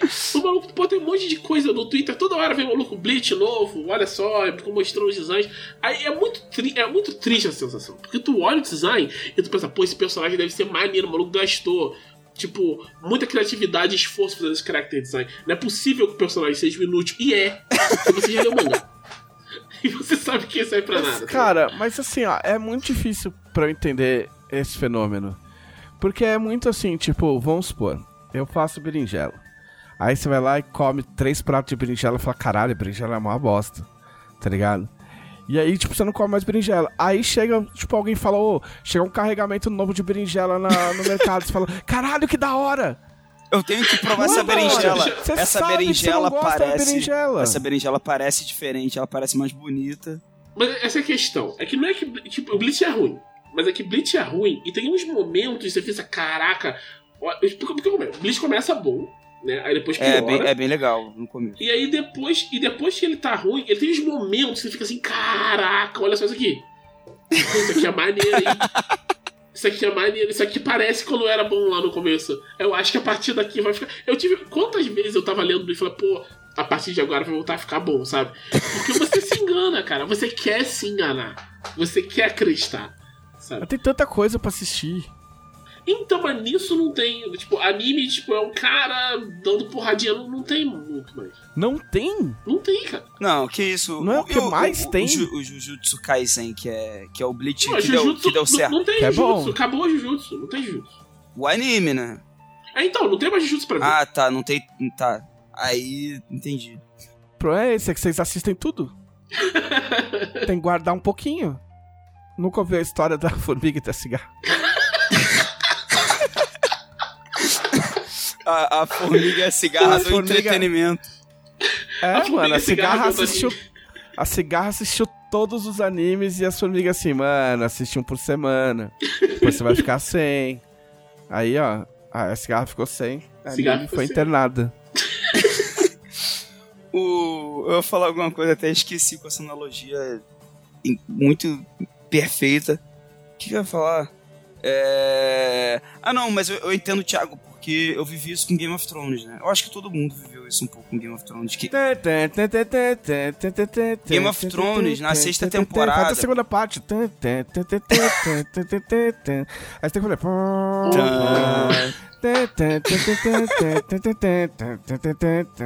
Caralho, mano, os caras os cara não pegam o improviso, bicho. É, porque na sexta temporada. Na quinta já tava mais ou menos. Aí na sexta piorou. Só que aí chega num episódio da sexta. Que é muito foda. Aí você fica assim, caraca, não. É o, é o dos, dos que eles estão depois da, depois da muralha, que é o tipo. Não, não. Isso é. Que é o Esquadrão É Suicida. que explode a igreja. Vou falar só assim. Explode a igreja. Você fica assim, nossa, isso aqui parece. Terceira temporada. Isso aqui é o auge do, do Game of Thrones. Ah, Pô, agora. As temporadas aqui do meio foram meio mornas, porque eu acho que eles não sabiam direito pra onde estavam indo, porque o livro Mas acabou. agora vai. Mas, Agora mas vai. agora vai. Aí veio a sétima temporada. E aí, tipo, não, piorou. Piorou muito. Cara, mas é que tem uns bagulho que, tipo assim, é, é diferente, tipo, quando você já, já foi longe demais. Você já assistiu seis temporadas, você não tá mais ligando se a sétima vai ser boa ou se vai ser ruim. É, você vai ver. Entendeu? É, a hora que você Bleach tinha muito disso assiste, também. Entendeu? Agora, quando você já sabe, só assim, ó, eu já, por exemplo, imagina se você tivesse lido os livros do Game of Thrones e fosse uma bosta. E aí você percebe que a série tá ficando uma bosta. aí tem um- uma red flag aí fodida, né? É, não, isso é. Entendeu? Você fala, puta, mano, já, já era ruim, agora tá ficando ruim também, então é melhor eu. Entendeu? Só que aí você já assistiu tanto que, tipo, ah. É, mas, meu, por exemplo- O que, inte- o que interessa é os, é os amigos que a gente fez pelo caminho, tá ligado? É a jornada, né? É, é, eu- Eu É. acho que essa é, é, é, é a maior prova de que a pessoa tá em negação de aceitar que o que ela assistiu é ruim. É quando ela fala assim, não, o que importou foi todo esse tempo, todo, por todos esses episódios, a jornada. Porque quando, quando deu ruim com Lost, falaram isso. Quando deu ruim com Game of Thrones, falaram isso. E esse Mas, argumento vou te falar. esse argumento pode ter um fundo de verdade, mas as pessoas dizem isso mais pra se consolar do que qualquer outra coisa. Porque elas preferiam ter um final bom, pô. É Obviamente. que Lost, o, o final de Lost não é ruim. O final de Lost só não é o final que eles estavam, tipo, insinuando que você ia ter, tá ligado? Não é ruim. Ah, não sei. né? Não é, é, Game of Thrones é ruim. É, é só ruim. O Thrones é ruim. Não, o- o- a treta do Lost é aquela paca parada da igreja, né? Tipo, aí todo mundo de branco na igreja. Tipo, aí, puta, mano, por quê? Porque Tá ligado? Por quê? Porque o final, o final mesmo é o cachorro, não é o cachorro? Eu tô lembrando errado. o cachorro. O- lembrando não do é? cachorro. final é o cachorro. Frases. Não é? Não tem o cachorro, o cachorro andando perto do Jack? Porque começa assim, né? Tipo, ele tá deitado e vê o, o labrador lá, o Golden Retriever. Ah, lá. pô, sim, não, é isso mesmo, é isso mesmo. Então, e acaba igual. Isso, isso. Aí eu acho 10-10, porque eu adoro esses final, tipo, né? Que fecha. Tipo ABA, entendeu? Aí beleza, mas não precisa botar os malucos na igreja, entendeu? É. mas eu não me arrependo de ter assistido Lost, não. Eu gosto, eu gosto mesmo é da temporada da escotilha lá. Todo o rolê da escotilha. Nossa, da... esse é muito bom. Esse da é- galera, muito bom. da galera do, do rabo do avião, do Desmond, todo esse rolê. A hora que eles começam a voltar no tema, aí cagou. Mas aí você já fala, ah, beleza, mano, vou assistir, não tem problema. Sem galho. Tamo não, eu junto. também não me arrependo de assistir Tá Game of Thrones, mas, por exemplo, eu hesitei muito em, em começar House of the Dragon, porque eu acho que um sentimento, foi um sentimento parecido com o Thiago com Bleach. Só que House of the Dragon tá, tá muito bom. A diferença Ah, é. aliás, eu, eu tenho um insight sobre House of the Dragon. Eu percebi hoje, assim, tipo. Eu tava. Eu fui esquentar a comida, eu tipo, parei de esquentar a comida, fui falar com a Clarice, falei, Clarice, entendi qual é o problema de House of the Dragon. Tipo, como isso tudo podia ser evitado. O problema é só que a Alicent é hétero. Porque no primeiro capítulo, a Reinira claramente Sim. tem um crush ridículo nela. Sim, exatamente. É, é- é bem escrachado. sabe? Tá lá pra todo mundo. E aí, e aí ela fica tipo, ah, não rolou, né? Então vou fazer o quê? Pegar vou, o pai da, dela. Vou tocar, vou. Não, a Alice, acho que a Alice não corresponde muito, Crush. É, ela não queria, ela não É. queria ficar com, com Não, com não, ela. também não É. queria ficar. Ela queria ficar Ela de. foi por Ela, causa do pai. ela queria ficar de boa. É. Ah, assim, a Alice é uma escrota, mas a, a vida dela é muito sofrida, né? Ela tá numa situação muito ruim É. e ela tá reagindo numa situação muito ruim sendo uma pessoa horrível. Então, tipo, É, sim. é incompreensível como, que como, situação como é esperado de personagens em Westeros, né? Muitos deles estão. Alguns não, alguns são filhos da puta só porque são filhos da puta, mas muitos estão só tentando ficar de boa. Não, mas já que a gente entrou nesse mérito aí, eu queria dizer que, tipo, o cara que filmou esse último episódio é um corno. Porque, a- a- tipo assim, os, os caras, o, o Twitter oficial postou todo orgulhoso, tipo, ah, olha, vejam como era a cena quando foi filmada, que agora é essa moda, né? Os caras querem fazer cena de noite, aí em vez deles filmar de noite e gastar uma bica, eles filmam de dia. E aí, digitalmente, eles deixam de noite. Caraca, eu sabia que tinha um negócio. Eu achei muito estranho isso. É. Eu achei muito estranho. Não, isso aí tá rolando direto. Só que esses filha da puta escureceram, tipo, meu. Eu não vou falar o que parecia, tá ligado? A gente teve que apagar as luzes da casa, tá ligado? Tipo, porque não dava pra enxergar nada. Que, que graça que tem essa porra, Né? tá Aliás, ligado? uma Ficou outra coisa que eu, protesto aí. que eu percebi desde que teve time skip, eles estabeleceram, eu acho que é uma regra, talvez seja uma regra do- dos roteiristas, mas por cada capítulo morre um preto. E no. Aí, ó. Caralho, que merda. Ó, É eles, uma já regra. botaram, eles já botaram uma família inteira que é pra poder matar bastante, né? Pode matar bastante. Tem sobrando. Tá ligado? sobrando aí. Ainda tem um monte lá. É, a, a É. representatividade de milhões, né? Pô, Né? muito bom. Aí você fala, não, porra, caralho, tipo, foda-se, spoiler. Tipo, nossa, não, porra, menininha, pelo menos a menina vai ter um dragão da hora. Não, vai lá o branquelo e rouba o dragão da menina. tá ligado? Pau no seu cu, você vai ficar sem dragão. E o Tá pessoal, ligado? eu, tipo, eu fiquei bolado. Essa, essa foi uma cena. Agora a gente já passou do limite, do limite do spoiler mesmo. que é, essa é uma cena que, tipo, chegou lá pras crianças e falam: Ah, vocês bateram nele, por quê? E nenhum filho da puta chegou, o maluco roubou um dragão. tá ligado? É, é. Tá ligado? Não, e- ele mesmo que fala com maior orgulho, né? E, e- e fica por isso mesmo. Fica por isso mesmo, isso aí, velho. Sim, Beleza, porque ele é fechou. branco. É isso, cara. É só a realidade, tá ligado? Ele não roubou o dragão, ele conquistou a amizade do bicho. É. Entendeu? Agora, se os papéis fossem inversos, cara, mano, já ia prender as meninas. Mão na cabeça! Cadê, cadê a fantasia? Prometeram fantasia pra gente, eu tô É entregando. isso aí, ó. Tô É, entendendo. vida real, assim. Mão na cabeça que eu vi isso, Sam. Mas, mas doutor, esse, esse dragão é meu. Cadê os documentos? Da onde você tirou dinheiro pra comprar um dragão desse aí? É? Uma triste verdade. Fiz um bom stand-up. Stand-up é bom quando o cara fala a verdade e as pessoas riem, né? É, tem, tem mais uma coisa que eu queria falar. Que, tipo, no último podcast eu falei do sorvete vegano de pera que eu comi. Puta que pariu, por que vamos voltar nisso? Que é horrível. Que é horrível, que é aguado. Aham. E aí, nesse. Sim, porque só tem água na pera. Tipo, eu não sei por que fizeram sorvete Eu sou pera. um defensor de- da pera. A pera é legal. Mas tu já comeu sorvete de pera? Nossa, o sorvete, ainda mais vegano, aí eu não sei. Não, mas assim, o sorvete vegano, por si só, não é ruim. Tanto que, tipo, eu fui, voltei no lugar, nesse no domingo. E aí eu comi um de chocolate e é bom, muito bom. É tipo um Sim, dos é melhores sorvetes. Um dos melhores sorvetes que eu comi na vida. Tipo, muito bom Ah, mesmo, muito saboroso, textura boa, então, não sei o que. Só que o problema é a pera. A pera, eu, tipo, eu tentei, eu experimentei de novo e tipo, só. Não, Não não, deu. Com protesto aí. Chega de pera. Fim da pera. Quem come pera? Ninguém come pera.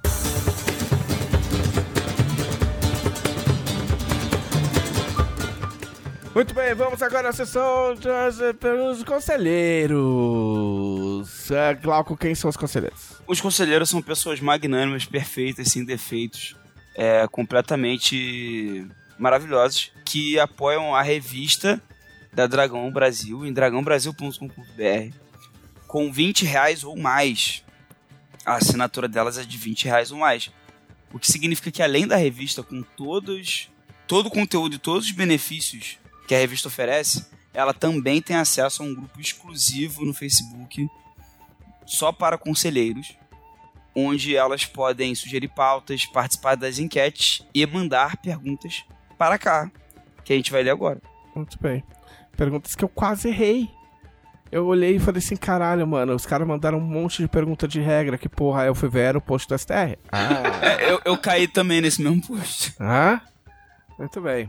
É... Perguntas como a do Alex Pongitori. Perdão se eu tô lendo teu nome errado, cara.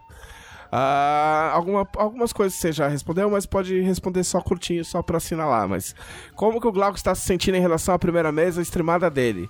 Quais as preocupações cuidados que, que vocês têm quando vão planejar mesas canônicas? Oito nuvens seriam um indício de que a Jambô tem mais coisas planejadas pro Império de Jade vindo por aí? Pode responder, Glauco. É, jogou pra mim, né? Já, toma aí. É, não, então, eu, eu, já falei bastante aí, né? Meio que responde a pergunta, mas eu vou complementar com, com uma curiosidade. Eu tenho, eu tenho uma coisa que me trava ainda na, quando vou narrar, que é inventar nome de NPC. Tipo, eu, eu normalmente não tenho essa dificuldade. NPCs que são mais importantes, eu invento nome antes, lógico. Mas eu tenho a mania, eu gosto de inventar nomes para os NPCs que eu tô ali encenando na hora. E normalmente eu faço isso com facilidade, assim. É, isso quando eu não falo para um jogador inventar um nome, né? Mas como a mesa é canônica, eu tenho muito medo dos nomes que meu cérebro vai me dar para NPCs. Tipo. E aí eu evito. Eu ainda não consigo ter esse desprendimento. Eu, eu evito é, dar nomes para NPCs aleatoriamente. Porque vai que sai um, uma Carla Pérez do nada. Não, desde, desde não, Carla Pérez. Isso aí só eu vai tenho, na maldade. Eu tenho muito Isso só sai na maldade. Carla Pérez foi acidental, você sabe que foi acidental. Eu sei, não, não, não foi. Não foi, não foi acidental. É impossível. Não, mas, mas, mas eu, eu, fico. Eu, eu, eu, fico assim, eu vou dar um nome. Eu abro pra falar assim, eu. Não, não vou fazer isso não. então eu tenho um certo receio de. É uma curiosidade, ele perguntou uma preocupação pela mesa ser canônica. Eu me preocupo muito com nomes, real. Tipo, porque que, sei lá, vai que eu falo um nome meio bosta, ou um nome que sem querer é ofensivo, e eu tô inventando um nome que, sei lá. Sim, eu vou te contar um segredo. Se você fizer um, um nome muito bosta e a gente tiver que colocar ele num livro, a gente vai mudar o nome dele. ok. Porque a vida é assim. Sim. Se passar na minha mão, pelo menos. Na mão dos outros eu não garanto, mas na minha mão eu mudo. Mas a gente não teve que fazer nada disso ainda, eu acho. É, você, Thiago, o que, que você. É, tem uma parte aqui da, da pergunta que eu acho que é uma boa, que ele pergunta assim: Ah, oito nuvens seriam um indício que a Jambô tem coisas mais, mais coisas planejadas que o Império de Jade, não sei o quê, e a resposta é só assim. Acho que é só é, isso que dá pra dizer. É isso, sim. é. Era a resposta que eu ia dar também, é só que sim. É, o Vitor Luck quer saber se cada um de vocês pudesse inventar uma nova parte para o corpo humano. Qual seria? Nossa. Eu queria ter outra mão. Mas eu queria ter uma mão que, tipo, circulasse o corpo inteiro para poder me coçar. Porque eu tenho alergia. E aí, às vezes, eu quero. Tipo, uma coisa que aconteceu comigo, tipo, parece escroto, né? Tipo. Mas assim, eu tô fazendo academia, né? E aí, tipo assim, embora eu não esteja no formato que eu desejo, tipo, a, a, a, surgem músculos, né? Quando você gasta dinheiro e faz exercício, aparecem músculos, quer você queira, quer não. E aí eu, eu não alcanço mais partes das minhas costas que eu alcançava antes. Entendeu? Sim. E aí quando eu vou coçar as costas é difícil. Então eu queria uma mão circulatória. Caraca, isso realmente é muito útil. Cara, me veio na cabeça uma coisa. É muito imbecil, tá? Mas, tipo, eu lembro de uma revista do Menino Maluquinho que eu li quando eu era criança, que isso me marcou de um jeito muito bizarro. Que, tipo, tem uns personagens que eles encontram é, eles encontram, tipo, o barro da criação, sabe? Da Bíblia, sabe? Nossa. E aí eles fazem, Caralho. tipo, o corpo. O cara faz como ele achava que o corpo humano devia ser. E ele põe, ah, vai ter várias mãos para não sei o quê. E o detalhe que eu não consigo esquecer é que ele põe várias bundas no boneco. Caralho. Pra poder se sentar em qualquer posição. poder se sentar de qualquer jeito, não é só de um jeito de sentar. Ficou bem creepy isso. É muito creepy, é muito creepy. E eu, criança, vendo aquele desenho do menino maluquinho todo zoado, eu fico tipo, cara, como como, como vai funcionar? Eu ficar pensando, tipo, como é, como é que ele vai sentar? Como os ossos dele vão funcionar pra poder sentar em qualquer posição? Tipo, não é simples assim, não é só ter uma bunda pra você poder sentar, sabe? Eu lembro de ficar muito tempo matutando isso, então acho que se eu tivesse, eu pudesse criar uma nova parte, que era isso, múltiplas bundas, pra descobrir finalmente como se funcionar. Caralho, o Thiago, oh, o Thiago hoje tá muito inspirado. é bizarro que eu não vi ele tomar Coca nem Pepsi hoje. É pior que eu não também, né? É, batata show aí, pô. É... Vai, Glauco. Cara, eu, eu, eu tive uma ideia tão, não tão criativa. Que é, seria, eu tinha pensado só no braço ter mais uma junta. Tipo assim, dele poder dobrar três vezes. Sabe qual é? E em qualquer direção. Porque isso, Talvez isso resolvesse o meu problema já. é, porque, porque isso permitiria pegar certas coisas que às vezes tá no ângulo ruim pra você fazer assim com o braço. A mão, tipo, principalmente enfiar a mão em certos lugares assim, tu vai montar um móvel, enfiar no. Sei lá, eu acho que seria mais útil. O cara vai montar um móvel. tipo, ó a preocupação. É porque eu tô vivendo muito isso nos últimos, nos últimos tempos. E aí tu, tu não tem, tu não tem, sabe qual é? Tu não tem jeito. Porque às vezes tu é canhoto, aí tu tá na posição errada, aí eu acho que isso resolveria algumas coisas. Mas sabe que é por isso que eu sempre quis ter um, um braço biônico? Tipo, em vez do braço normal ter um braço cromático cyberpunk, sabe? Cromático não, cromado. Porque, tipo, tu, tu pode botar ele pra dobrar onde tu quiser, se tu, sabe, precisa Depende, mudar. quanto é que dinheiro você tem? Tu tem que ter muito dinheiro. É, porque o padrão bom dia. normal não faz essas coisas, não. Ele só dobra normal. Ele só dobra aí. Ah, e se quiser cromado também é mais caro. Pedro Henrique Matos, me levaram uma questão um dia desse e achei interessante. Lena aceita pessoas trans como clérigas? Sim. Sim. É tipo, é só sim. É isso, sim, acabou. É. Não, não precisa fazer malabarismos de pensamento. Ah, o Alex de novo perguntou aqui: Ah, o que vocês têm achado do Anel de Poder, a Casa do Dragão? A gente já falou disso. Se você não ouviu os podcasts passados, dá uma ouvida, a gente tem comentado bastante. A gente pode até instituir de comentar o episódio da semana, já que tá sendo toda semana. Ah, se vocês pudessem sugerir spin-offs dessas séries, sobre o que elas tratariam? Tipo, a minha seria os dragão. Só os dragão, tipo, sem fala, tá ligado? Você descobrir a vida dos dragão. E eles iam se comunicar fazendo. Tá ligado? Da onde que veio? Da onde veio os dragão? National Geographic dos dragões. Entendeu? Tipo assim, na série. Oh, essa série aí é o privilégio branco fudido. Porque, tipo assim, começa a série, os caras têm dragão. Por quê? Porque eles são brancos e só. É tipo, é isso. Ninguém pergunta por que, que vocês têm dragão e nós não tem. Tipo, não. Ah, eles têm dragão. Tipo, sim, porque o mundo é assim. Vocês são brancos e tem dragão. Desculpa, gente, mas é que eles são muito branco. Entendeu? Eles são muito brancos, né? Tipo, até no meio dos brancos eles são brancos pra caralho. É, eles herdaram, é isso. Entendeu? Ai. E você pergunta, isso é pior que na série, quando alguém questiona o negócio, o cara fala, eu tenho um dragão, é porque eu mereci. Aí você fica, não, É, é, puta. tipo isso. tipo isso. É, é praticamente meme, né? Mas enfim, mas o meu ia ser a série dos dragão, de verdade. Agora contra coisa de verdade. Uma coisa que eu queria muito ver de, de Game of Thrones, é uma coisa que eu acho que eu nunca vou fazer, mas seria uma série sobre a Kingsguard, assim, tipo, sobre os, os guardas e tal, os Ah, essa é legal. E como rola as coisas, que tem, tipo, algumas encarnações. Eu, eu fiquei. Eu sou muito nerd de Lord Game of Thrones. Muito. Mas vai ficar da hora. É, eu fiquei outro dia, tipo, olhando todas as informações de Kingsguard na Wiki e, tipo, vendo quais eu conhecia, de onde conhecia e tal. E tem umas que, tipo, tem uma formação que, tipo, é, a gente não se sabe o, o- nome de todo mundo que tava nela, mas eles falam, essa aqui, tipo, é canônico, e, tipo, essa aqui é a formação mais sinistrona que já teve na Kingsguard, nos melhores, dos melhores cavaleiros e tal. E, tipo, a gente não sabe direito o que, que eles fizeram e tal, só que eles eram muito foda, sabe? Então, tipo, eu queria saber mais dessas É, coisas. eu, eu gostaria de ver, tipo assim, mais coisas, uma, uma história que fosse só em Essos. Tipo, só, só na. Tipo, que não fosse o Westeros mais, né? E, e eu acho que tem um período bom pra explorar, que é mais antigo que essa série agora, que é na época de Valíria mesmo, que é tipo, mostrar como é que era o Império de Valíria. Porque todo. Não era só os Targaryen que tinham um dragão. Várias casas nobres tinham um dragão diferente. É. E até aí fazer a série até chegar no, no ponto em que a Valíria cai, que ela, que ela é destruída, né? Eu acho que seria maneiro. Porque seria uma oportunidade pra mostrar essa época importante, que vai culminar no que depois acontece em Westeros.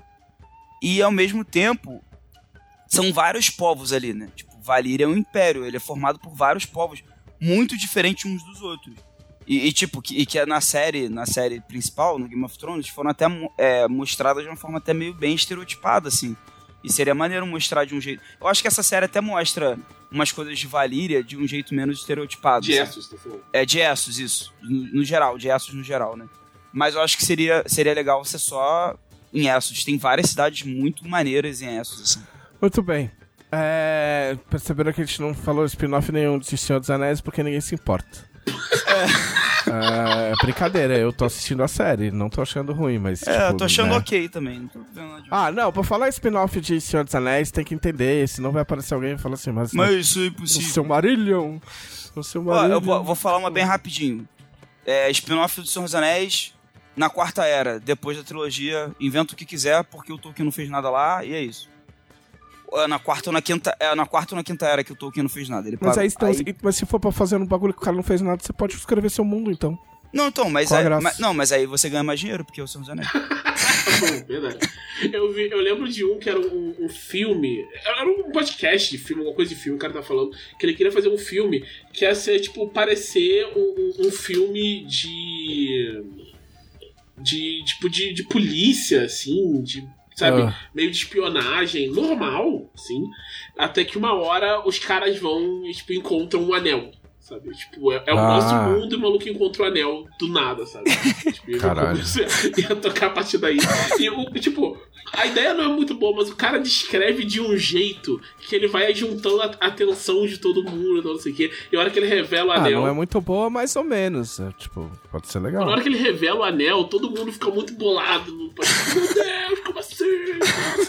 E por causa disso, eu queria ver um, um Não, rolê assim. assim, ó, eu ah, falando sério agora, eu acho que se você vai fazer um bagulho de Senhor dos Anéis, você tem que ir nos, nos bagulho que o Tolkien escreveu. Porque a diferença do Senhor dos Anéis pro resto é os bagulho que o velhinho criou, tá ligado?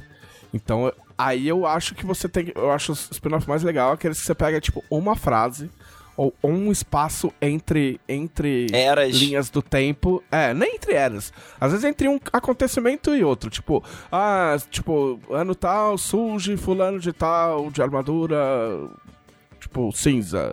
E aí o cara, tipo, cai o império, blá blá blá. E aí você pega esse espaço e, tipo, cruza referências e, e, e cria alguma coisa lá. Aí eu acho legal.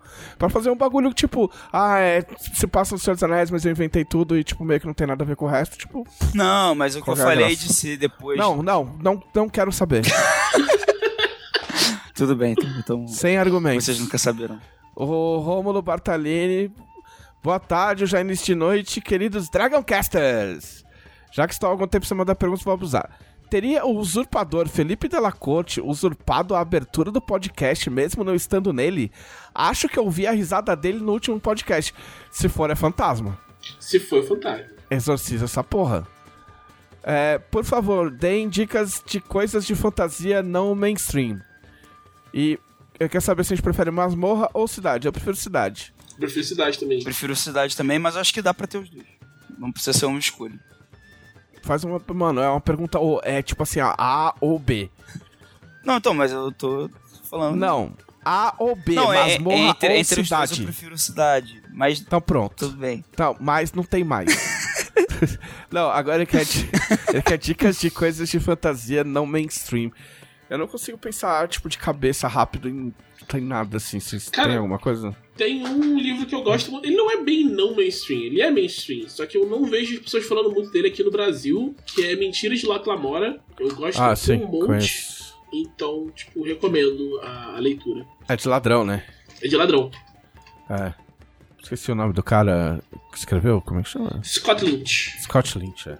Você tem alguma coisa, Gão? Cara, eu tenho. Eu vou recomendar um quadrinho que, na verdade, foi que nem o Thiago falou. É bem mainstream, mas eu não vejo muita gente no Brasil falando desse quadrinho, que é Fábulas. Fables. Porra, porra, Glauco. Eu, eu não vejo, pelo menos. Eu não vejo. É muito foda esse quadrinho, ele é muito famoso. Se ele é muito famoso, ele, ele é mainstream, Glauco. Eu, não, foi o que eu falei, mas eu não vejo muita gente falando aqui no Brasil de- desse quadrinho. Ó, já queria pedir desculpa pro nosso conselheiro. Mas ele mandou um abraço pra nós, isso que interessa. é... O Vinícius Palotti fez uma pergunta muito boa. Que coisa imbecil vocês acham graça, mesmo sabendo que é imbecil?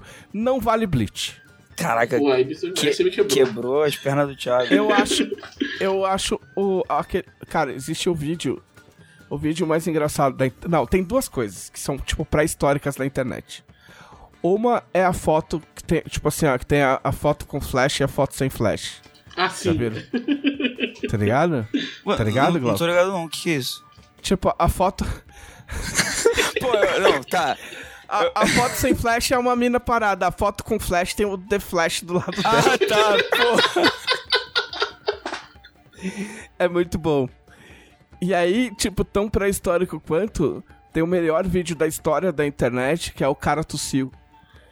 Que é sim, a nossa, é versão do maravilhoso. a versão do tema do Jaspion legendado foneticamente. Tu sabia é que esse vídeo é do Marcos Castro? Não. É, é- ele já falou que foi ele que fez, só que muito antes dele ser famoso e tal, dele virar humorista. Foi ele que fez a- essa montagem. É muito bom. É muito incrível. Eu preciso assistir de novo agora. Tem um dos, dos Changeman nesse, nesse estilo também, que é, é muito. É muito maneiro. Aliás, outro dia eu, vi uma. Acho que esse é um exemplo de coisa que eu acho muito bom, que é muito engraçado. Que é um vídeo que tava rodando esses dias aí no, no Twitter. Que começa. O vídeo começa, mostra um, um carro, e o cara tá filmando dentro do carro, e ele mostra um fuzil, tá dentro do colo do cara tem um fuzil. Aí já acha estranho. Mas ele vai virando pro lado e tem um maluco vestido de Jaspion numa, numa moto. Aí o cara só passa do lado dele assim e acena. Rio de Janeiro. É, esse vídeo é recente, é do Rio de Janeiro, né? É. Pai, vocês não responderam a pergunta.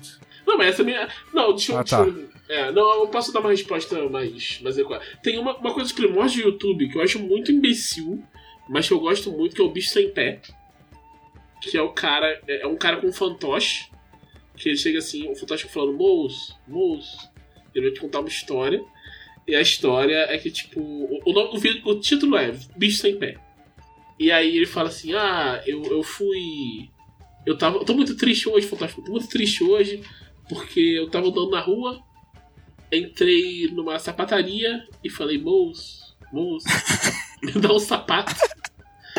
E aí o atendente virou pra mim e falou, mas você não tem pé. Aí ele fala, hoje eu aprendi uma coisa muito importante. Aprendi que não tem pé. E tipo, é muito imbecil. Mas eu- sempre que eu lembro ou vejo, eu des- quebro de rir. Ó, porque tem, tem, tem o vídeo, o vídeo da Air Fryer também é muito bom. Porra, esse Qual vídeo é excelente. É Fry! Air Fryer! E tem também o que, que eu me deparei hoje de novo, que é tipo o Homem Macaco Eu ia falar esse. Eu ia falar esse porque você me relembrou no Twitter desse E aí clássico. alguém mandou um vídeo contando a, a história da origem da música do Homem Macaco. É incrível. Qual é? Qual é? Qual é? Vocês já viram isso? Não. Tem na minha timeline. É tipo assim, é, o cara, o Dennis DJ, que é o cara que fez a música, né? Tipo, que deixou a música conhecida. Aí ele tá lá e Gênio. fala, ó, a gente vai mostrar aqui a origem do, da música e tal. E aí aparece um tiozinho, riponga, cantando a música num violão, tipo um rock, assim, tá ligado? Só que a música é um tipo um faroeste caboclo, tá ligado? Tipo, tem o homem macaco atrás do cara, e aí ele resolve, aí ele compra um carro, e aí ele olha no retrovisor e tá o homem macaco vindo atrás dele, aí ele pega um avião, aí ele pega um navio e o homem macaco atrás dele, aí ele entra numa selva pra fugir do homem macaco, aí aparece um gorila gigante, e o gorila gigante bate no homem macaco, e ele finalmente se vê livre do homem macaco, tá ligado? Mas tudo isso é uma música. Incrível. Entendeu? E aí a moral é que esse cara fez essa música porque ele disse que ele viu um filme que tinha um homem macaco que pulava de um castelo e sequestrava uma mulher do cientista, alguma coisa parecida. E aí ele ficou com isso na cabeça e aí ele compôs a música do Homem Macaco. E aí a música do Homem Macaco virou um hit nos acampamentos. Isso nos anos 80. Que loucura! Ah, não. Aí o bagulho foi espalhando. Aí um dia, o Dennis DJ tava numa festa de funk e tinha uma menininha de uns 11 anos cantando essa versão funk do Homem Macaco, do jeito dela. E aí os caras viram, acharam foda, e aí eles resolveram gravar de zoeira. E aí um maluco, amigo dele, quem canta a música do Homem Macaco é um amigo dele, que é, um, é o Gor- Gordinho, acho que é o apelido dele. Porque é um cara, é um cara grandão assim, os caras falaram, pô, aí tá aqui o Gordinho, o Gordinho que cantou a música original, ô, e aí, beleza? Ô, dá uma palhinha para... O Homem Macaco correndo atrás de mim. E tipo, mostra o cara cantando no vídeo, tá ligado?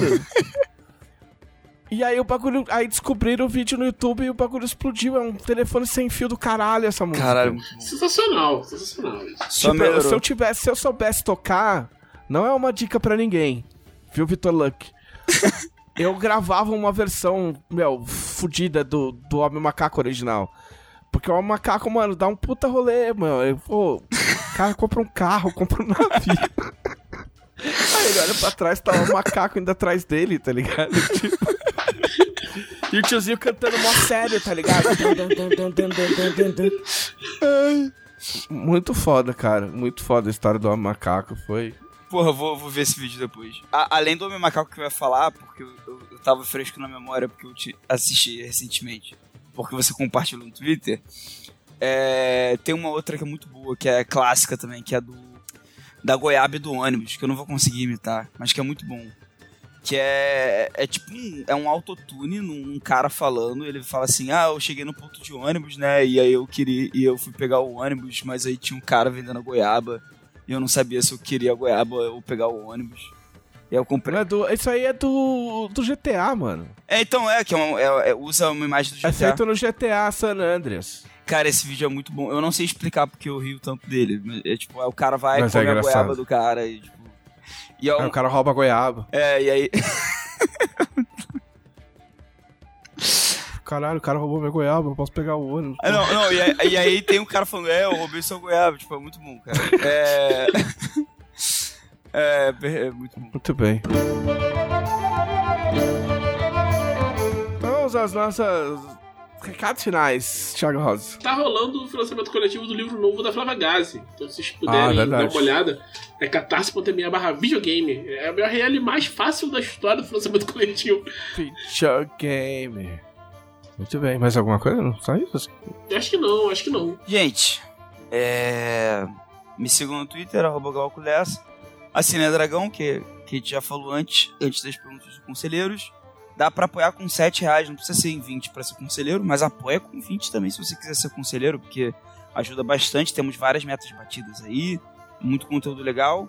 E é, acompanhem, assistam Oito Nuvens no YouTube.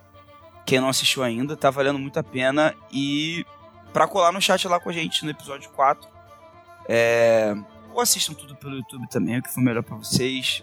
O importante é levar alegria pra vocês e, e entretenimento.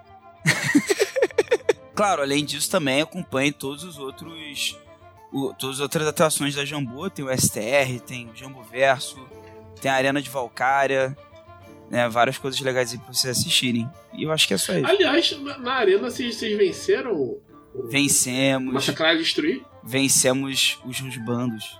O Massacrar e Destruir. Parabéns. N- Nem eu tava acreditando, mas foi. É. Siga no Twitter, arroba JM Trevisan. Cuidado com o Homem Macaco. Assina Dragão Brasil. Vai ter coisa de ordem paranormal. Vai ter coluna de ordem paranormal, hein? Primeira mão. Olha só. Primeira mão, hein? A gente bateu metas, vai ter token. Que a gente bateu meta, tá tendo Monster Chef, tá falando pra caralho. E é isso. Eu, eu, ouvi, eu, eu ouvi falar que, que tem um monstro que remete ao meu nome, que foi. Vai tomar no cu, eu não quero falar disso. Fala. É isso. Eu não sabia dessa porra até ver a matéria. Este foi o podcast da Dragão Brasil, a maior RPG e cultura nerd do país. Até semana que vem!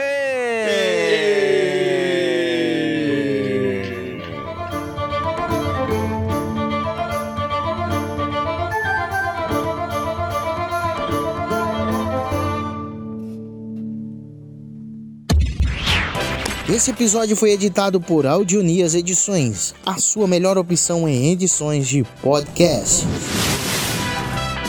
Para informações e orçamentos, o e-mail marqueseditor.gmail.com